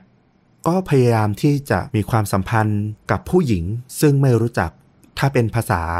บ้านๆที่เราเรียกกันก็คือพยายามจะขึ้นครูครั้งแรกนั่นแหละ เขาบอกว่าเขาอะรู้สึกอึดอัด แล้วก็รู้สึกว่ามันไม่ใช่อะกับสิ่งที่เขาได้มีเพศสัมพันธ์กับผู้หญิง เขารู้สึกว่ามันไม่เพียงพอเลย การมีเพศสัมพันธ์กับผู้หญิง ครั้งแรกของเขาเนี่ยให้นิยามว่ามันคือความล้มเหลวเลย ตัวเขาไม่ก็ไม่พอใจ ตัวผู้หญิงเองก็เหมือนกับมีท่าทีแบบ ไม่ค่อยพอใจนักทำให้เขารู้สึกแบบจากที่อ่อนแอไรอำนาจไปแล้ว เหมือนยิ่งถูกกดไปอีกว่าโอ้โห มันอะไรน้ำยาอะไรประมาณนี้ ความคิดของโคเนี่ยมันก็เริ่มบิดเบี้ยวมากขึ้น เขาเนี่ยได้ข้อสรุปจากความรู้สึกตรงเนี้ยว่าการที่เขามีเพศสัมพันธ์เนี่ยกับคนเนี่ยที่มีอำนาจต่อรองเหนือเขาเนี่ย มันไม่โอเคเท่าไหร่ เขาว่าควรจะมีความสัมพันธ์กับพวกคนเนี่ยที่ไม่สามารถแสดงออก ถึงความต้องการหรือจะมาบ่นอะไรเขาได้มากกว่า นั่นก็คือศพนั่นเองคนลุกอะ่ะหลังจากนั้นเนี่ยเขาก็เริ่มลงมือ โดยที่ตามระบุเนี่ยก็ถือว่าอิมกาดน่าจะเป็นคดีแรกนะที่เขาลงมือฆ่า แล้วเขาเนี่ยยังมีพฤติกรรมที่ซ้ำๆกันเสมอก็คือ นอกจากที่จะฆ่าให้ตายก่อนเพื่อข่มขืนศพแล้วเนี่ย เขาจะทำการสำเร็จความใคร่เนี่ยใส่ศพซ้ำอีกครั้งหนึ่ง แล้วนอกจากนั้นนะพอกลับมาที่ห้องที่บ้านของเขาเนี่ยเขาก็ยังจะสำเร็จความใคร่กับตุ๊กตายางที่อยู่ในห้องของเขาต่อเสมอทุกๆ ครั้งเลย เหมือนกับว่ามันสมหมายสมอารมณ์เขาและกับการที่เขาได้เห็นความตายตรงหน้า มันปลุกความต้องการทางเพศเขาให้ตื่นขึ้นอย่างมากมากๆแล้วเรื่องของการที่เขาเริ่มเฉือนเนื้อของเหยื่อเนี่ยของคาร่าเนี่ยเป็นเคสแรกๆเนี่ย เหตุผลที่โคเขาอธิบายไว้ค่อนข้างเรียบง่ายมาก ๆ คือต้องบอกว่ามันมีฆาตกรหลายคนนะที่เฉือนเนื้อกินเนื้อเหยื่อ โดยเฉพาะเหยื่อเด็กสาวเหยื่อของเด็กผู้หญิง ซึ่งนักจิตวิทยาเนี่ยเขาก็อธิบายว่าฆาตกรต่อเนื่องเนี่ยที่กินคนเนี่ย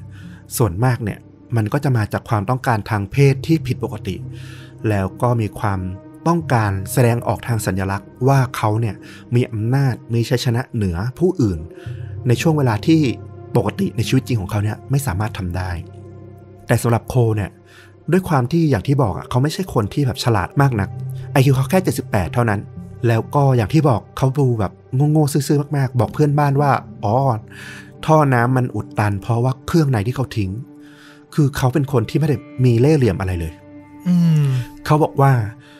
เหตุผลที่เขากินเนื้อเหยื่อเนี่ย มันง่ายมากๆเลย เพราะว่าเนื้อในตลาดอะ มันมีราคาแพง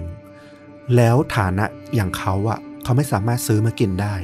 มันคงประหยัดดีกว่า ถ้าเขาจะทานเนื้อคน เพื่อลดค่าใช้จ่าย ในสภาพเศรษฐกิจที่มันไม่ค่อยดีนัก โอ้โห เหตุผลแบบฟังดูง่าย ๆ แต่แบบน่าขนลุกมาก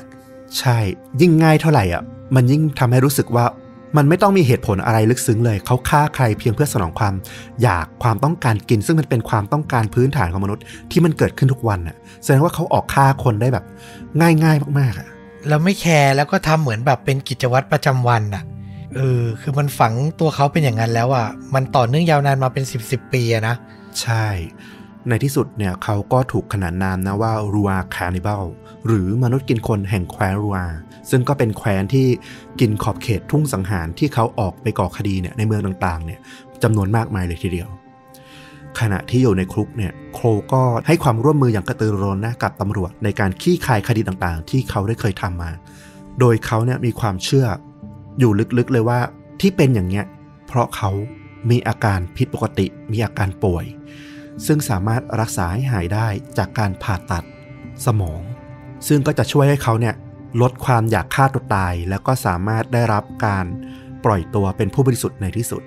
คือเขาไม่ได้มองว่าเขาเป็นฆาตกรต่อเนื่อง แต่เขาเป็นคนป่วยทางจิตคนหนึ่ง ซึ่งหลังจากถูกคุมขังเป็นเวลาหลายปีนะ แล้วก็ถูกดำเนินคดีอยู่ อยู่ในระหว่างการพิจารณาคดีเนี่ย เขาก็ถูกตั้งข้อหาฆาตกรรมถึง 8 ครั้ง พยายามฆ่าอีกหนึ่งครั้ง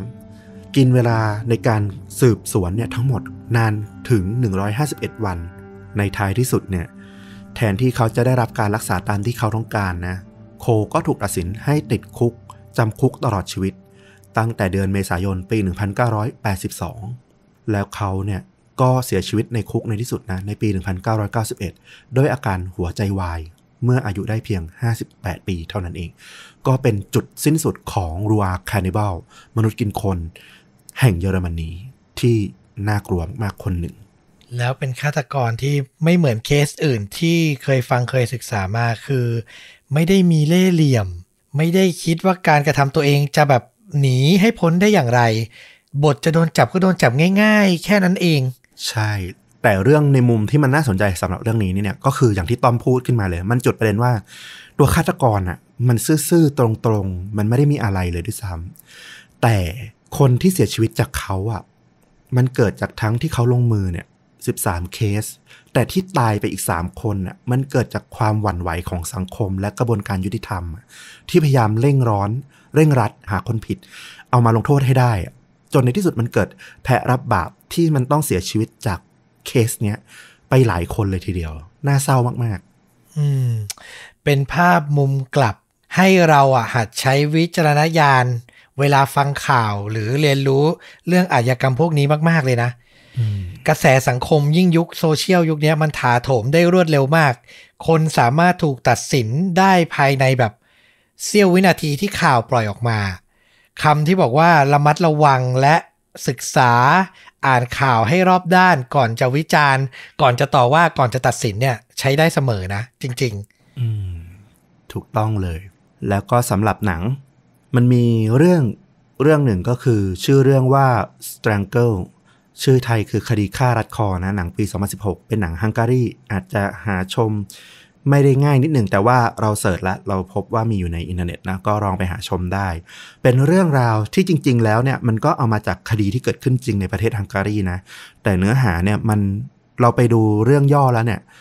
มันค่อนข้างคล้ายกับเรื่องที่เล่าไปของโครเนี่ยมาก ๆเลย มันว่าด้วยเรื่องของคดีฆ่ารัดคอเหยื่อหญิงสาวนะ ต่อเนื่องหลายศพ แล้วก็มีชายคนหนึ่งที่ถูกจับ โดยที่เขาเองเนี่ยก็สารภาพนะว่าเป็นคนลงมือฆ่าชูรักของเขาเองทว่าคดีการตายของหญิงสาวเนี่ยมันก็ไม่ได้หยุดลง ก็ยังมีคดีถูกฆ่ารัดคอในลักษณะเดียวกันเนี่ยเกิดขึ้นต่อมาอีกหลายคดี ทั้งทั้งที่ชายคนนี้ถูกจับเข้าคุกไปละ มันก็เป็นความพยายามของตัวน้องสาวของตัวเอกเนี่ยที่พยายามจะพิสูจน์ความบริสุทธิ์ของตัวพี่ชาย แล้วเรื่องราวการสืบสวนสอบสวนของตำรวจ ที่พยายามจะมาสืบหาว่าฆาตกรที่กำลังฆ่าคนอยู่ข้างนอกเนี่ยมันคือใครกันแน่ โดยที่พยายามมีตำรวจอีกฝั่งหนึ่งเนี่ยพยายามปกปิดความผิดว่าท้ายที่สุดแล้วเนี่ยในคดีแรกที่จับคนตัวเอกเข้าไปเนี่ยมันคือการหาแพ้รับบาปด้วย มันก็มีการต่อต้านต้านทานกันอยู่หลายๆฝั่งแล้วมันก็เป็นคดีที่สะเทือนใจสะเทือนขวัญมากๆ ให้อารมณ์ให้ข้อคิดประมาณเรื่องที่เราเล่าไปเลยทีเดียว based on true story เหมือนกัน แต่ไม่ใช่เรื่องที่ฟลุ๊กเล่านะ เป็นเรื่องจากฮังการีเนาะใช่ แล้วเราดู trailer ดู mood and tone แล้ว โอ้โห บรรยากาศ setting ดีมาก แล้วมันรสชาติแตกต่างจากภาพยนตร์ฮอลลีวูดที่เราเคยชมอะ่ะ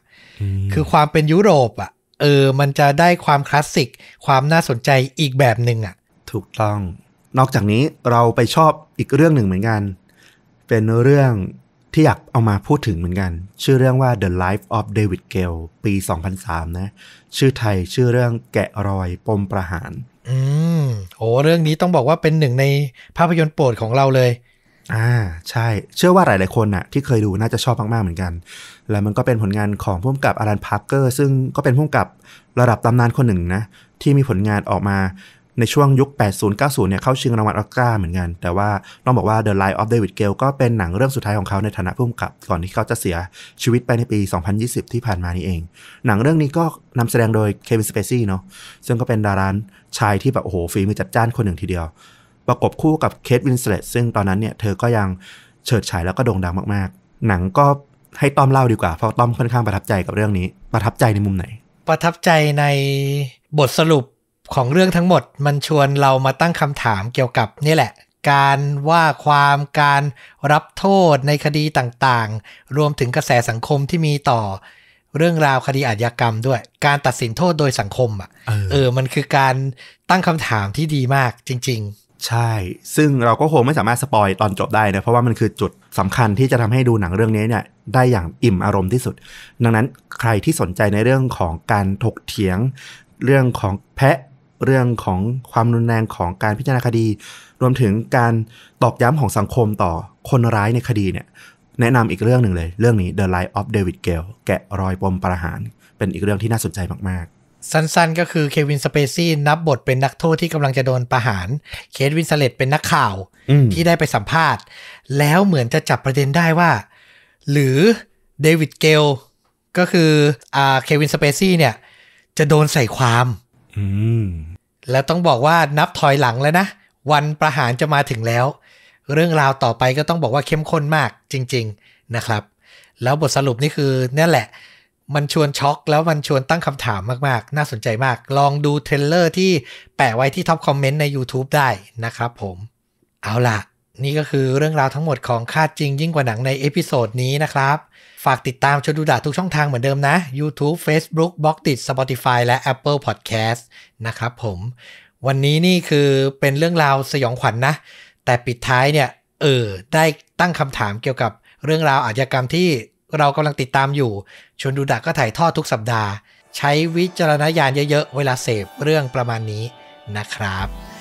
เอาแหละ แล้วกลับมาพบกับต้อมกับฟลุกได้ใหม่ในตอนต่อๆไป วันนี้ลาไปก่อนสวัสดีครับ สวัสดีครับ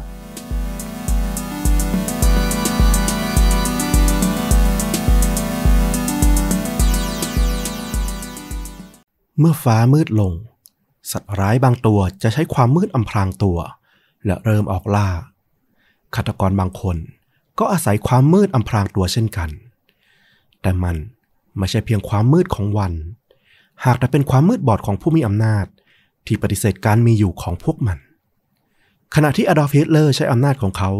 ในฐานะนายกรัฐมนตรีของเยอรมัน เพื่อพยายามยึดครองโลกและกำจัดชาวยิวฆาตกรต่อเนื่องในเบอร์ลิน ได้ข่มขืนและฆ่าผู้หญิงในเมืองหลวง ระหว่างปี 1939 ถึง 1941 สัตว์ประหลาดตัวนี้ข่มขืนและสังหารเหยื่อหลายคน จนถูกขนานนามว่า ฆาตกรเอสบาน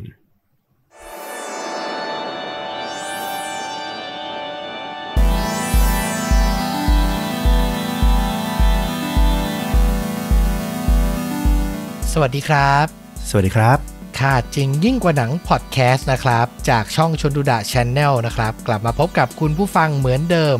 อยู่กับต้อมครับ แล้วก็ฟลุกครับ อ่างั้นมาฟังกันดีกว่าวันนี้ฟลุกเอาเรื่องราวประมาณไหนมาครับเอ่อก็เป็นเรื่องราวที่เกิดจากคำถาม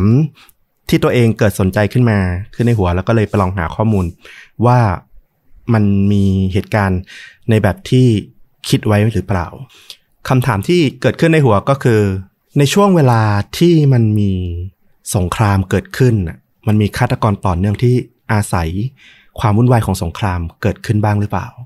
น่าสนใจมาก เพราะว่าจริง ๆ ช่วงเวลาสงครามเนี่ยมันน่าสนใจด้วยตัวประวัติศาสตร์ และเรื่องราวการสู้รบของมันเองอยู่แล้ว แต่การมีฆาตกรหรือฆาตกรรมต่อเนื่องเนี่ย ในยุคนั้นเนี่ยโอ้โหยิ่งทวีความน่าสนใจขึ้นไปอีก เกิดขึ้นที่ไหนครับ เกิดขึ้นที่เยอรมัน อืมพักนาซีเลยนะ บรรยากาศตึงเครียดนะ ไม่ให้เป็นการเสียเวลาเชิญฟลุกเลยครับ ครับผม ก็ขอพาทุกท่านนะครับ ย้อนกลับไปสมัยสงครามโลกครั้งที่สองราวๆปี 1939 ตอนนั้นเนี่ยอดอล์ฟฮิตเลอร์ก็กำลังเรืองอำนาจขึ้นมา เป็นแบบว่าช่วงเริ่มต้นสงครามประมาณนั้นเนาะถูกต้อง ซึ่งสงครามโลกครั้งที่สองเนี่ยเมื่อมันเกิดขึ้นเนี่ยสิ่งที่ตามมาก็คือ สภาพบ้านเรือน ชาวเบอร์ลินเนี่ยจะต้องทำการปิดบังแสงในเวลาค่ำคืน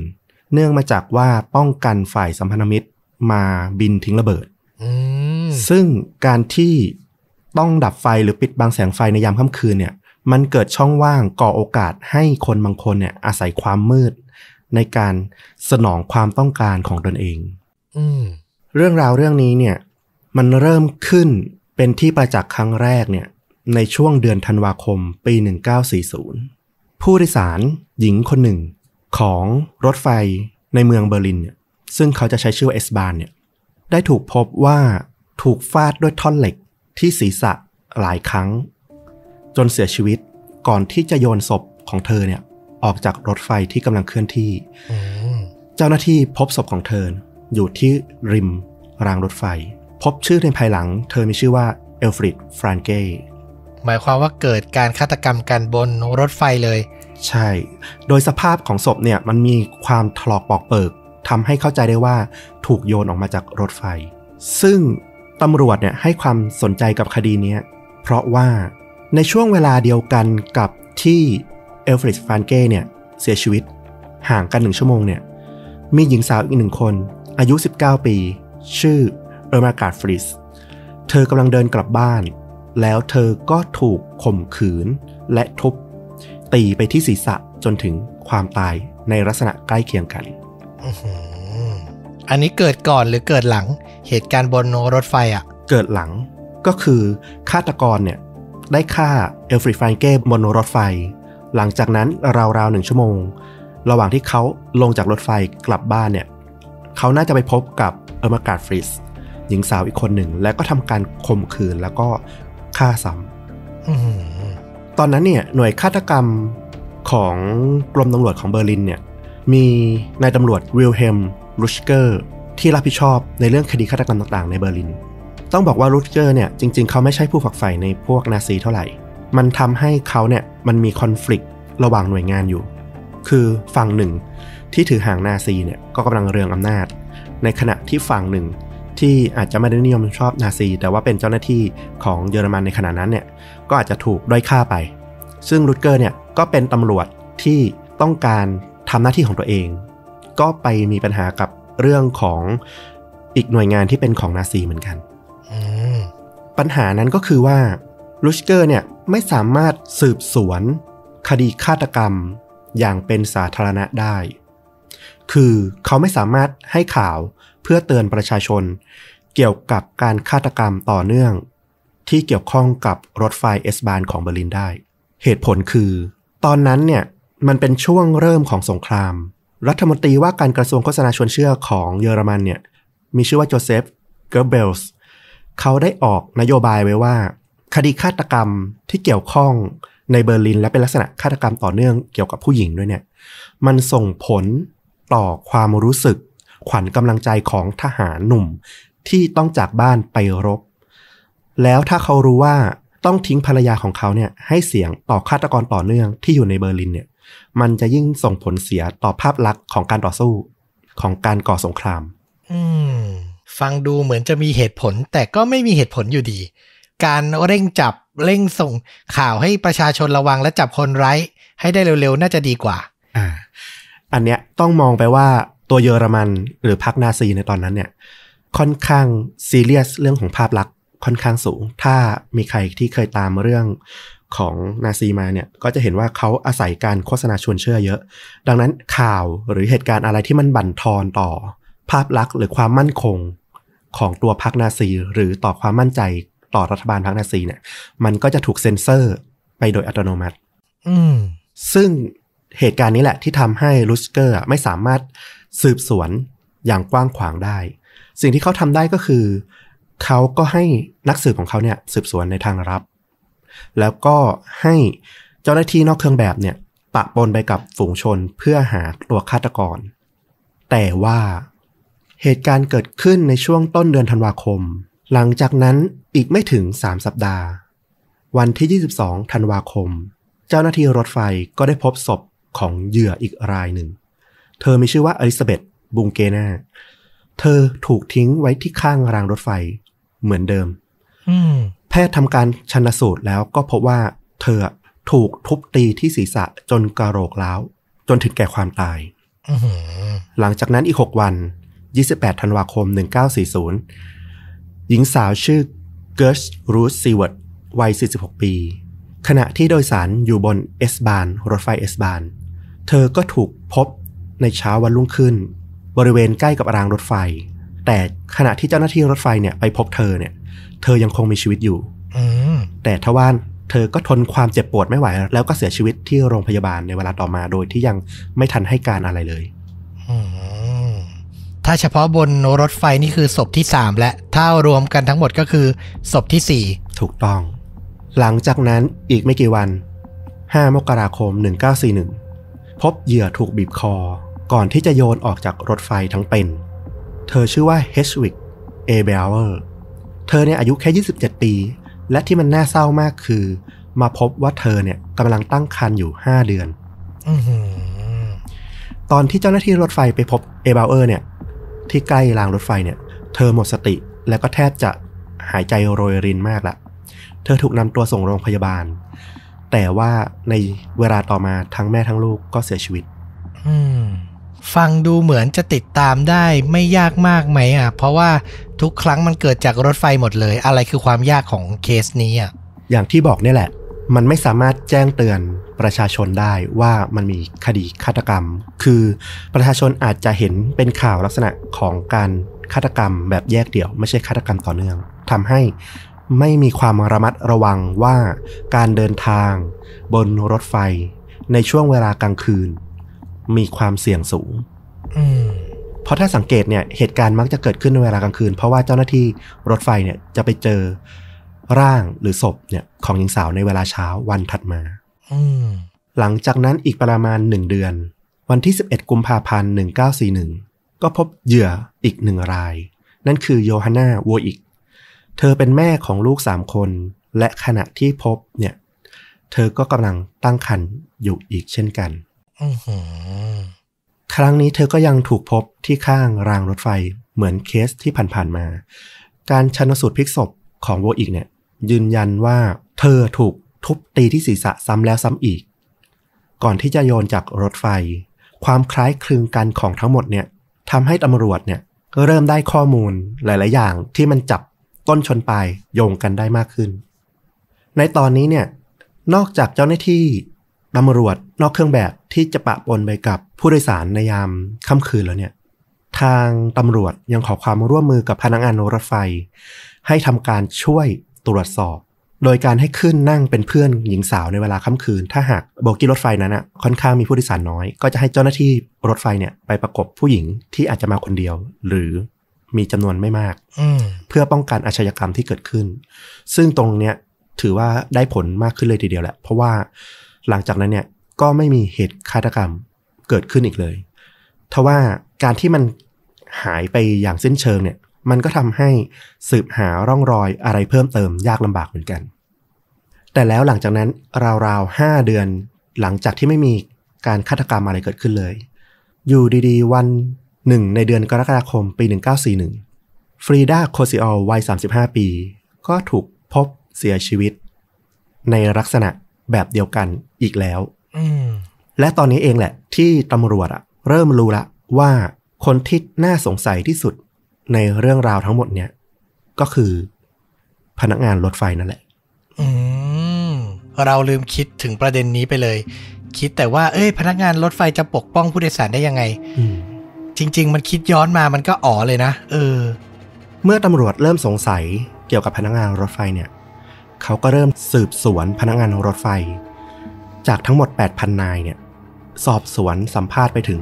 5,000 คนเลยอือหือเยอะมาก จนไปเจอข้อมูลที่น่าสนใจจากพนักงานรถไฟรายหนึ่ง ในสถานีที่มักเกิดเหตุเนี่ยแหละ เขาให้การว่าเพื่อนร่วมงานของเขาคนหนึ่ง ซึ่งเป็นถึงระดับผู้ให้สัญญาณ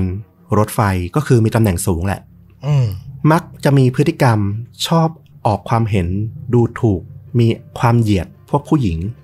รวมถึงชอบแสดงความหลงไหลเกี่ยวกับการฆ่าอะไรประมาณเนี้ยบ่อยๆ แล้วเขาก็สังเกตว่าเพื่อนร่วมงานของเขาคนนี้เนี่ย มักจะปีนข้ามรั้วสถานีรถไฟในช่วงเวลาที่เขาต้องทำงานเนี่ย แล้วก็หายตัวไป โดยตัวของพนักงานคนนั้นน่ะมักจะอ้างว่าเขาแอบไปพบกับหญิงสาว ภรรยาของนายทหาร ก็คืออารมณ์ว่าเขาเป็นกิ๊กเป็นชูนั่นแหละ ประมาณนั้น ซึ่งตัวลูชเกอร์นายตำรวจเนี่ยก็ไม่ได้สนใจในคำแก้ตัวตรงนั้นหรอก เขาก็เอาพนักงานรถไฟคนที่ต้องสงสัยเนี่ยมาทำการสืบสวนเพิ่ม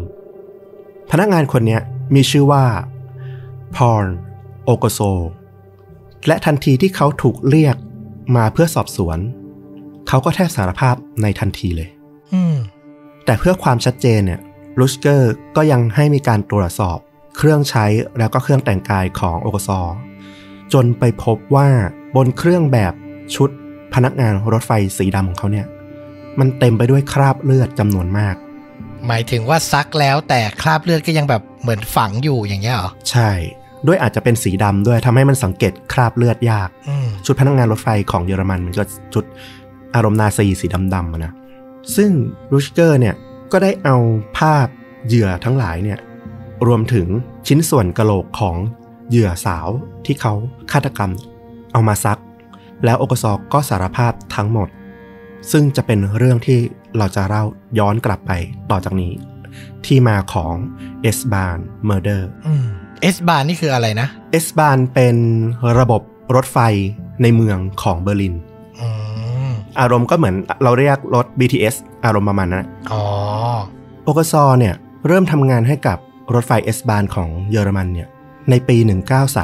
1934 หลังจากนั้นอีกไม่นานเนี่ยเขาก็ได้แต่งงานแล้วก็มีลูกชายลูกสาวอีกอย่างละคน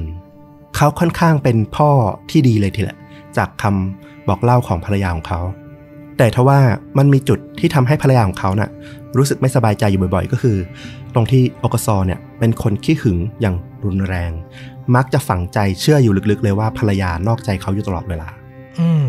แต่ว่า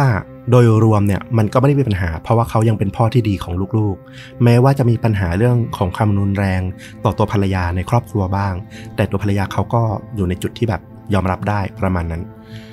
ตัวออกซอเนี่ยให้การในตอนที่ถูกจับกลุมแล้วเนี่ยว่าเขาอะเป็นคนที่ค่อนข้างจะหมกมุ่นในเรื่องเพศ ก่อนหน้านี้นานละ เขาพบว่าทหาร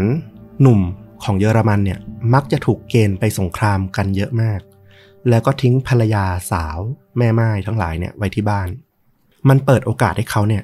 ออกล่าข่มขืนไปตามบ้านต่างๆ จากการสอบสวนเนี่ยเชื่อได้ว่าเขาเคยล่วงละเมิดทางเพศผู้หญิงมาแล้วอย่างน้อย ไม่ต่ำกว่า 30 คน โอ้โห ซึ่งทั้งหมดเนี่ยมันเกิดขึ้นในในปี 1939 แล้วในปีถัดมาเนี่ย เขาก็เริ่มเพิ่มระดับความรุนแรงขึ้น ซึ่งปกติเนี่ยโอกซอเนี่ยเขาจะทำการข่มขืน แล้วก็เอามีด หรือเอากระบอง ซึ่งเป็นอาวุธประจำตัวของพนักงานรถไฟเนี่ยทำการขู่ ผู้หญิงที่ถูกข่มขืนไม่ให้ไปแจ้งความ ซึ่งผู้หญิงส่วนใหญ่ก็หวาดกลัวอยู่แล้ว เพราะว่าอยู่บ้านเพียงลำพังสามีก็ไม่อยู่ ก็กลัวอันตรายก็ไม่มีใครไปแจ้งความ ซึ่งไอ้ความย่ามใจได้ใจของการที่ทำความผิดแล้วไม่มีใคร จับได้เนี่ยโอกซอก็เริ่มมีความอยากฆ่าผู้หญิง อืม อย่างที่ฟลุกบอกคือจริง ๆ เหมือนในใจเขามีความรุนแรงแล้วก็ความอยากจะใช้กำลังกับสุภาพสตรีอยู่แล้ว ใช่ จากข่มขืนพอได้ใจมันเหมือนย่ามใจแล้วมันข้ามเส้นไปอีกไปอีกขั้นหนึ่ง ที่มันโหดร้ายยิ่งขึ้นอย่างนั้นนะนะอืมในเดือนสิงหาคมปี 1940 เขาน่ะ เริ่มใช้กระบอง เพื่อทุบตีผู้หญิง หวังว่าจะให้ตายนั่นแหละ แต่ทว่าโชคดี ผู้หญิงคนเนี้ยหมดสติ แล้วก็ทำให้โกซอคิดว่าเธอเสียชีวิตไปแล้ว ก็เลยจากไป โดยที่ฆ่าไม่สำเร็จอืมความพยายามที่จะฆ่าผู้หญิงครั้งแรกของเขาเนี่ย ไม่สำเร็จไปด้วยความที่เขาเข้าใจผิด ต่อมาในเดือนกันยายนเดือนถัดมา เย็นวันที่ 20 กันยายนเขาอะก็ได้พบกับผู้หญิงคนหนึ่ง ชื่อว่าเกอร์ดาคาร์กล เธอกำลังเดินทางกลับบ้านด้วยความเหนื่อยล้า ต้องเล่าว่าเครือข่ายรถไฟเบอร์ลินหรือ S-Bahn เนี่ยในยุคนั้นเนี่ยมันมีระบบชั้นเหมือนรถไฟบ้านเราเนี่ยแหละ มีชั้น1ชั้น2ชั้น3ชั้น1เนี่ยเป็นรถไฟสำหรับทางไกลเท่านั้น จะไม่เปิดขายสำหรับการเดินทางระยะสั้นในเมือง ดังนั้นผู้โดยสารก็จะมีโอกาสเลือกเดินทางแค่ชั้น 2 กับชั้น 3 ซึ่งชั้น3เนี่ยก็สภาพเหมือนบ้านเราเนี่ยราคาถูกบริการก็ไม่ได้ดีมาก ส่วนชั้น2เนี่ยก็แพงขึ้นมาหน่อยอืมตัวคากอเนี่ยด้วยความที่เธออะก็อยากประหยัดเงินไม่มีไม่มีเงินมากนั่นแหละ เธอก็เดินทางด้วยตั๋วรถไฟชั้น3แล้วเธอก็พลอยหลับไปรถรถไฟโอกซอเนี่ยมาเห็นเธออยู่บนรถไฟชั้น3ก็เลยเกิดไอเดีย แล้วก็ปลุกเธอก่อนจะทำการขอตรวจตั๋ว แล้วก็แจ้งเธอว่าเขายินดีอัปเกรดให้เธอไปนั่งชั้น2เพราะเห็นว่าเธอนั่งอยู่ชั้น3แล้วไม่สบายเท่าไหร่อืม กลัวว่าเดี๋ยวจะป่วยอะไรประมาณเนี้ยโอกสก็อ้างว่าเออด้วยความเป็นพนักงานรถไฟเนี่ยเดี๋ยวเขาพาไปนั่งชั้นสองเอง แสดงความมีเมตตา ซึ่งคากรเนี่ยก็ดีใจเลยเพราะว่านั่งชั้นสามมันปวดเมื่อยทรมาน อืมไม่ได้พักผ่อนอย่างที่เต็มที่เท่าไหร่ เมื่อเกิดาคากรเนี่ยไปนั่งที่รถไฟชั้นสองเนี่ย เธอก็หลับไป จนมารู้สึกตัวเอาตอนประมาณห้าทุ่มครึ่งขณะที่รถไฟกำลังเคลื่อนผ่านสถานีหนึ่ง เธอก็รู้สึกถึงมือที่มาโอบรอบคอของเธอ บีบคอเธออย่างรวดเร็ว เธอพยายามต่อสู้แล้วก็ดิ้นหลุดจากใครสักคนที่พยายามบีบคอเธอนั่นแหละ ตอนนั้นอะโอกซอตกใจแล้วว่า เขาอะกำลังปล่อยเหยื่อให้มีชีวิตรอดแล้วก็จะชี้ตัวเขาได้ เขารีบตัดสินใจ โยนเกอร์ดาคากอออกจากรถไฟ พร้อมกับข้าวของเธอเพื่อทำลายหลักฐานว่า เธอเคยขึ้นรถไฟขบวนนี้ และวาดหวังว่าเธอน่าจะตาย ตรงเนี้ยแพทย์ด้านจิตวิทยาเนี่ยเขาก็มาอธิบายเหตุการณ์เนี้ยในตอนหลังว่า เนี่ยมันเป็นครั้งแรกที่โอกซอเนี่ยได้เริ่มเปลี่ยนวิธีการโจมตีเหยื่อของเขา ก่อนหน้านี้เขาจะทำการฆ่าเหยื่อเพื่อปกปิดร่องรอยต่างๆ แต่ตอนเนี้ยเขาได้โยนร่างของผู้หญิง ออกจากรถไฟเพื่อฆ่า แล้วเขาก็เริ่มรู้สึกสนุกกับการฆ่าผู้หญิง ด้วยวิธีการโยนออกจากรถไฟอื้อหือคือก่อนหน้าที่จะเป็นคนเนี้ยเขาพยายามฆ่ามาแล้วมันไม่สำเร็จถูกไหม ใช่ แล้วพอเขาเรียนรู้วิธีนี้ก็รู้เลยว่าทำยังไงถึงจะได้ผลมากที่สุด แล้วก็ไม่ทิ้งหลักฐานอะไรเอาไว้กับเขาแล้วก็บนรถไฟด้วย อือหือ เป็นการฆาตกรรมที่ไตร่ตรองแล้วก็โหดร้ายมากอะสนุกกับชีวิตคนน่ะ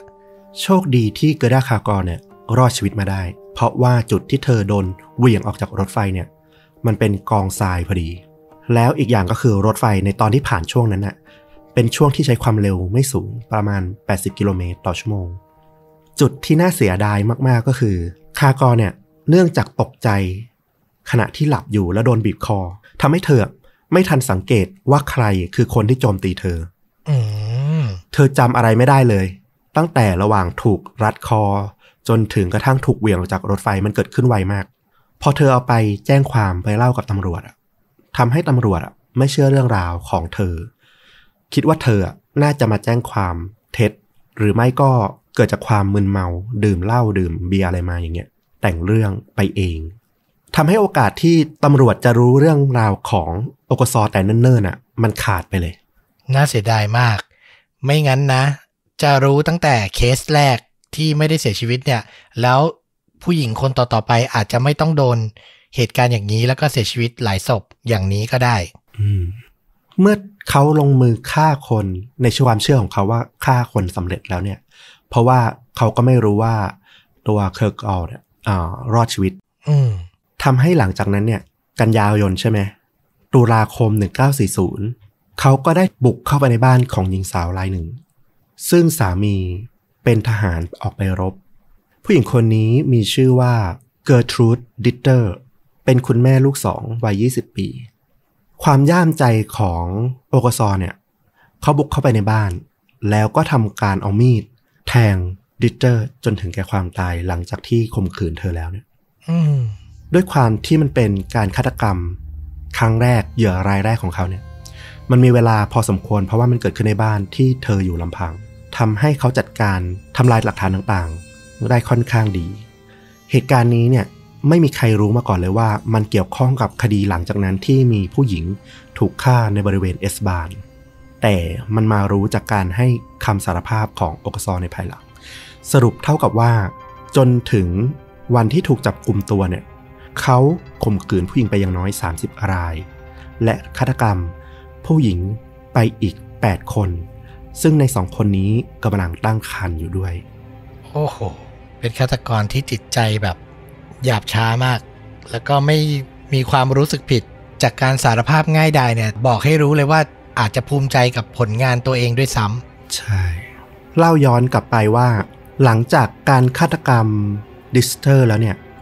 หลังจากนั้นอะรายที่สองที่เกิดขึ้นบนรถไฟจนเรื่อยมา มันเกิดขึ้นจากความที่เขาอะเริ่มระมัดระวังตัว เพราะว่าตำรวจอะเริ่มสงสัยอย่างที่บอกอะเขาเป็นพนักงานรถไฟ เขารู้อยู่แล้วว่าตำรวจมาขอความร่วมมือ มีตำรวจนอกเครื่องแบบมีปะปนเขาก็เลยเลือกลงมือในช่วงสถานีรถไฟที่เขาอยู่ แล้วก็ดักซุ่มเหยื่อบนโบกี้รถไฟที่ปิดสนิท ซึ่งในตอนนั้นเนี่ย เกิดสงครามใช่ไหมอย่างที่เล่ามาตั้งแต่แรกเลย ไม่ใช่แค่บ้านเรือนคนโบกี้รถไฟเองอะก็ต้องใช้ผ้าดำทึบมาปิดหน้าต่างแล้วก็ประตู เพื่อไม่ให้แสงสว่างลอดเล็ดออกไป ซึ่งอันเนี้ยแหละก็เป็นจุดซุ่มโจมตีที่โอกซอเนี่ย เขาใช้เพื่อดักรอผู้หญิงให้เดินผ่านมาอื้อหือแล้วเขาก็รู้ด้วยว่า การที่ผู้ชายคนหนึ่งเนี่ย เดินตามผู้หญิงคนหนึ่งเนี่ย ท่ามกลางความมืดเนี่ย มันแน่นอนแหละว่าเหยื่อจะไหวตัวทัน แต่ถ้าเขาเป็นพนักงานรถไฟอะมันเป็นเรื่องปกติที่พนักงานรถไฟจะเดินเพื่อมาตรวจตัวผู้หญิง ดังนั้นเขาจึงเลือกที่จะใส่ชุดพนักงานรถไฟในการลงมือทุกครั้ง เพื่อความแนบเนียนนะคือเป็นแผนการที่คิดไว้หมดแล้ว และแถมยังอาศัยจังหวะในช่วงสงคราม ที่อย่างที่บอกก็คือ บ้านเรือนรถไฟต้องปิดประตูให้สนิท ให้มืดเลยเพื่อกันการทิ้งระเบิดถูกไหมใช่อือหือเป็นการหาช่องว่างทำตามจิตใจตัวเองที่โหดร้ายมาก ๆ เลย อาจจะด้วยเรื่องนี้หรือเปล่าเนี่ยไม่รู้เหมือนกัน คืออีกอย่างหนึ่งคือโอกซอนเนี่ย นอกจากเขาเป็นพนักงานรถไฟแล้วเนี่ย เขายังเข้าร่วมพรรคนาซีอืมก่อนที่ฮิตเลอร์จะยึดอำนาจทั้งหมด คือเขาเข้าร่วมกับนาซีมาก่อนแล้วเขาเข้าร่วมนานถึงขนาดขึ้นเป็นรองหัวหน้าหน่วยนะอือหือ เขาเรียกว่าสเตอร์มัปทีรุง เป็นหน่วยกึ่งทหารของนาซี ก็คือค่อนข้างมีตำแหน่งในพรรคนาซีพอประมาณเลย อาจจะด้วยสถานะนี้ของเขาหรือเปล่าไม่แน่ใจ ที่ทำให้ตำรวจในยุคนาซีนั้นนะมองข้ามเข้าไป เราว่าเกี่ยวเกี่ยวมากเลยด้วย อืมหลังจากที่ถูกจับตัวแล้วก็รับสารภาพทั้งหมดเนี่ยหนึ่งเรื่องที่น่าสนใจก็คือหนึ่งในคำสารภาพของเขาเนี่ย เขาอ้างว่าที่เขาทำลงไปทั้งหมดเนี่ย เพราะว่าเขาอะเป็นพวกที่ติดสุราเรื้อรังอืมคือทำไปโดยความที่สติไม่สมบูรณ์ ด้วยความป่วยความเจ็บป่วย นอกจากนี้เขายังโทษแพทย์ชาวยิวที่รักษาโรคติดเชื้อทางเพศของเขาอะโรคหนองใน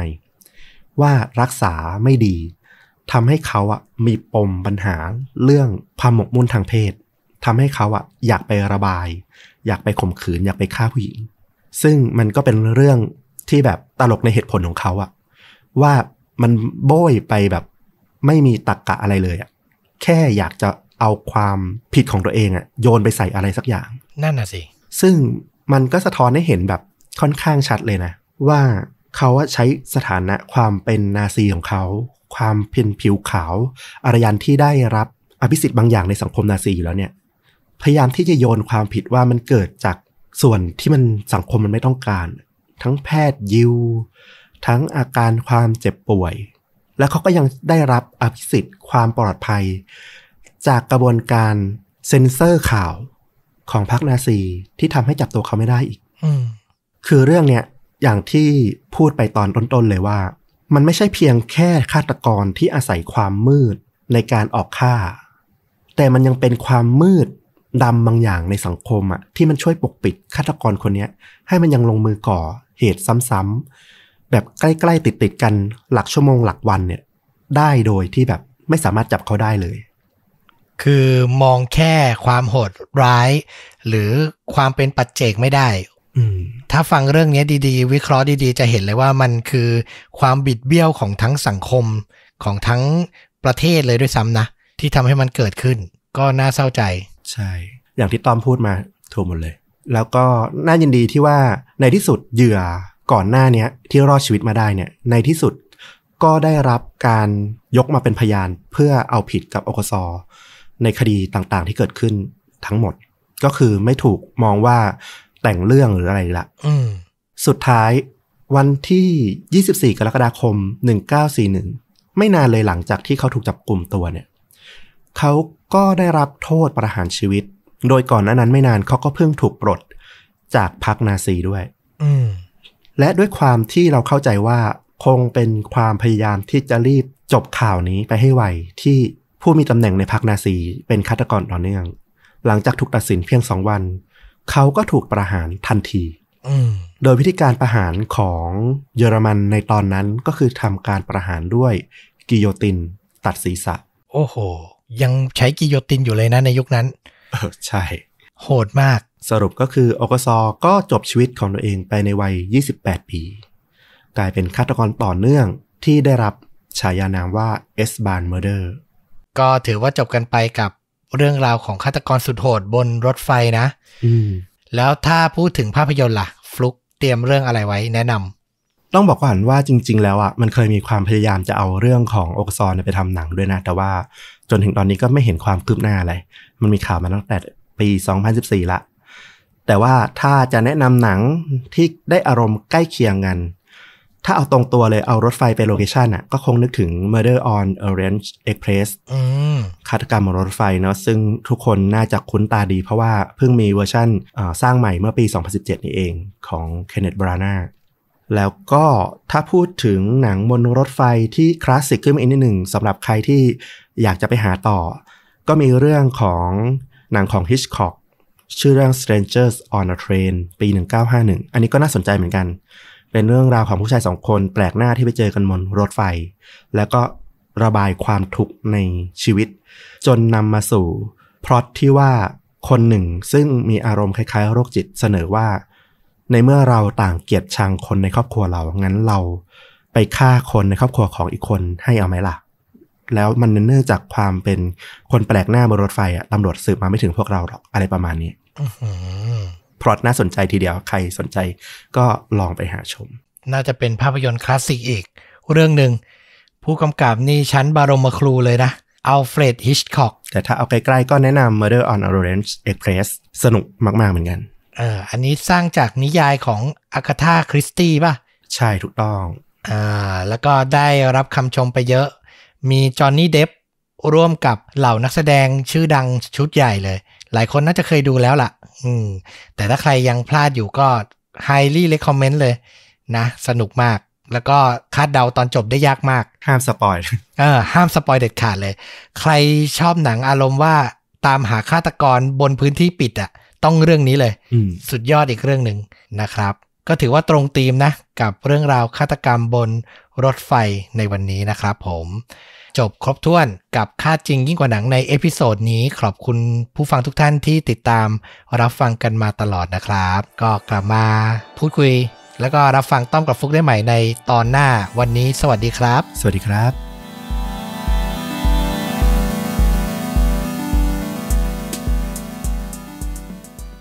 ค่ายนรก คือสถานที่ที่เฉลยที่เข้าไป ไม่เคยกลับคืนมาอย่างมีชีวิต มันเกิดเรื่องราวของค่ายแบบนี้ขึ้นมากมาย ในสงครามโลกครั้งที่สอง ไม่มีใครอยากโดนจับเข้าไปในนั้น แต่ชายคนหนึ่งกลับเลือกที่จะอาสาเข้าไปด้วยตนเอง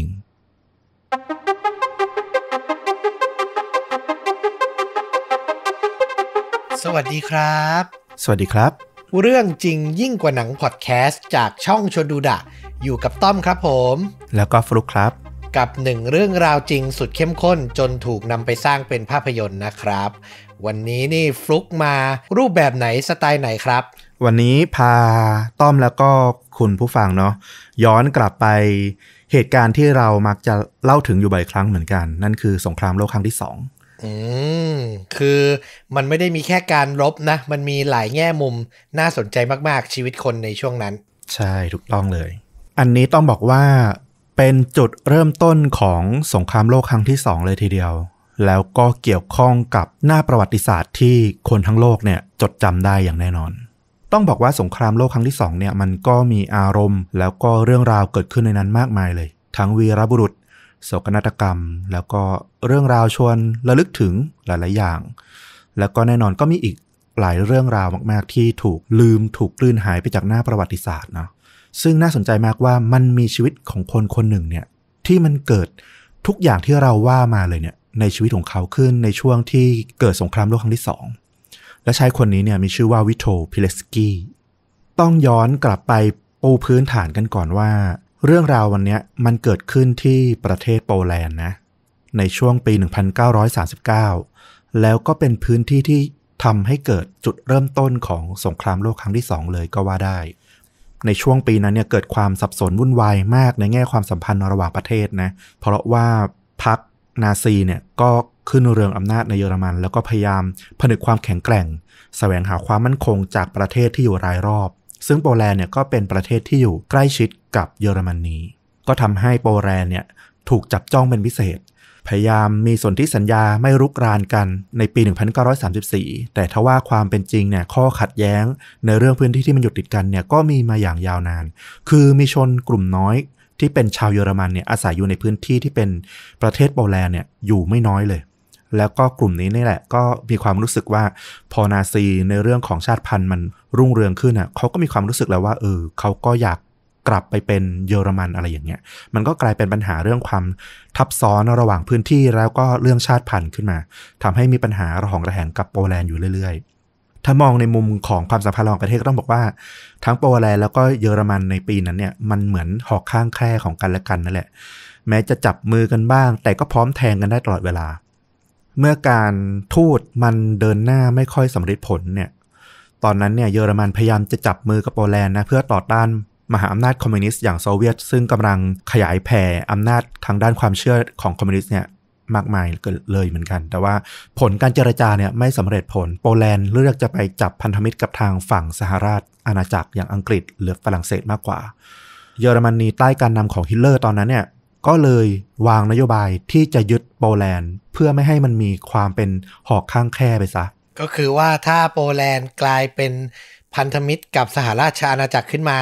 มันก็เหมือนแบบกลายเป็นฐานทัพ ถ้าเกิดการต่อสู้จริงขึ้นมา คือตอนนั้นยังไม่เกิดสงครามโลกเป็นทางการถูกไหม ถูกต้อง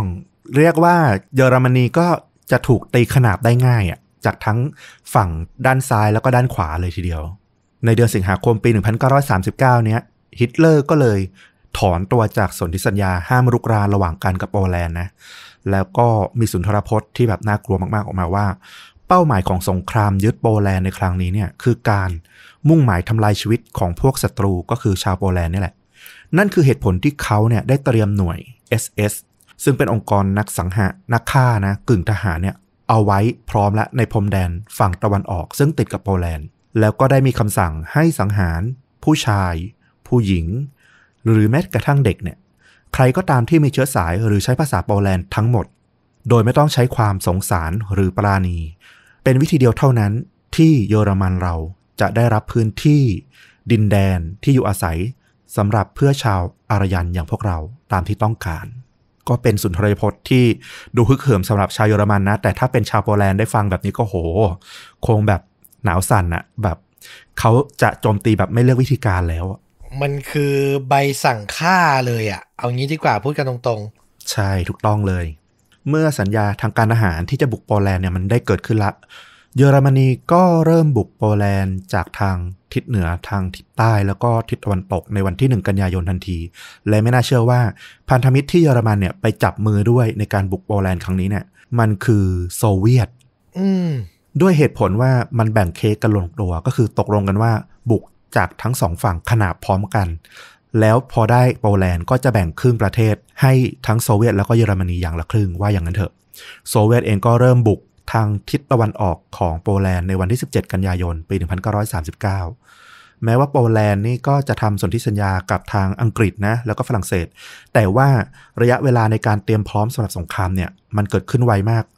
โปแลนด์ไม่สามารถรวบรวมกำลังพลได้ทันตามเป้าหมาย เขาบอกว่ารวบรวมกำลังพลที่ต้องการจริง ๆ เนี่ย ได้ประมาณ 70%ของที่ตั้งเอาไว้เท่านั้นเอง แถมกลยุทธ์ทางการทหารเนี่ยของโปแลนด์เนี่ยมันก็เป็นลักษณะของประเทศสังคมเกษตรมาก่อน แล้วก็เพิ่งผ่านการรบในสงครามโลกครั้งที่หนึ่งก็จะเน้นในเรื่องของทหารราบทหารม้าเป็นหลัก ก็ทำให้ไม่ทันกับพวกกองทัพฝั่งเยอรมันที่เขาแบบพัฒนาด้านเทคโนโลยีทางการอาหารที่ทันสมัยขึ้นมาเนี่ยทั้งรถถังทั้งกองบินทิ้งระเบิดเนี่ยขึ้นมาก็สู้ได้ยากอยู่ละ ยิ่งพอถูกตีขนาดทั้งสองด้านกับโซเวียตเข้าไปอีก โปแลนด์ก็เลยแตกในที่สุด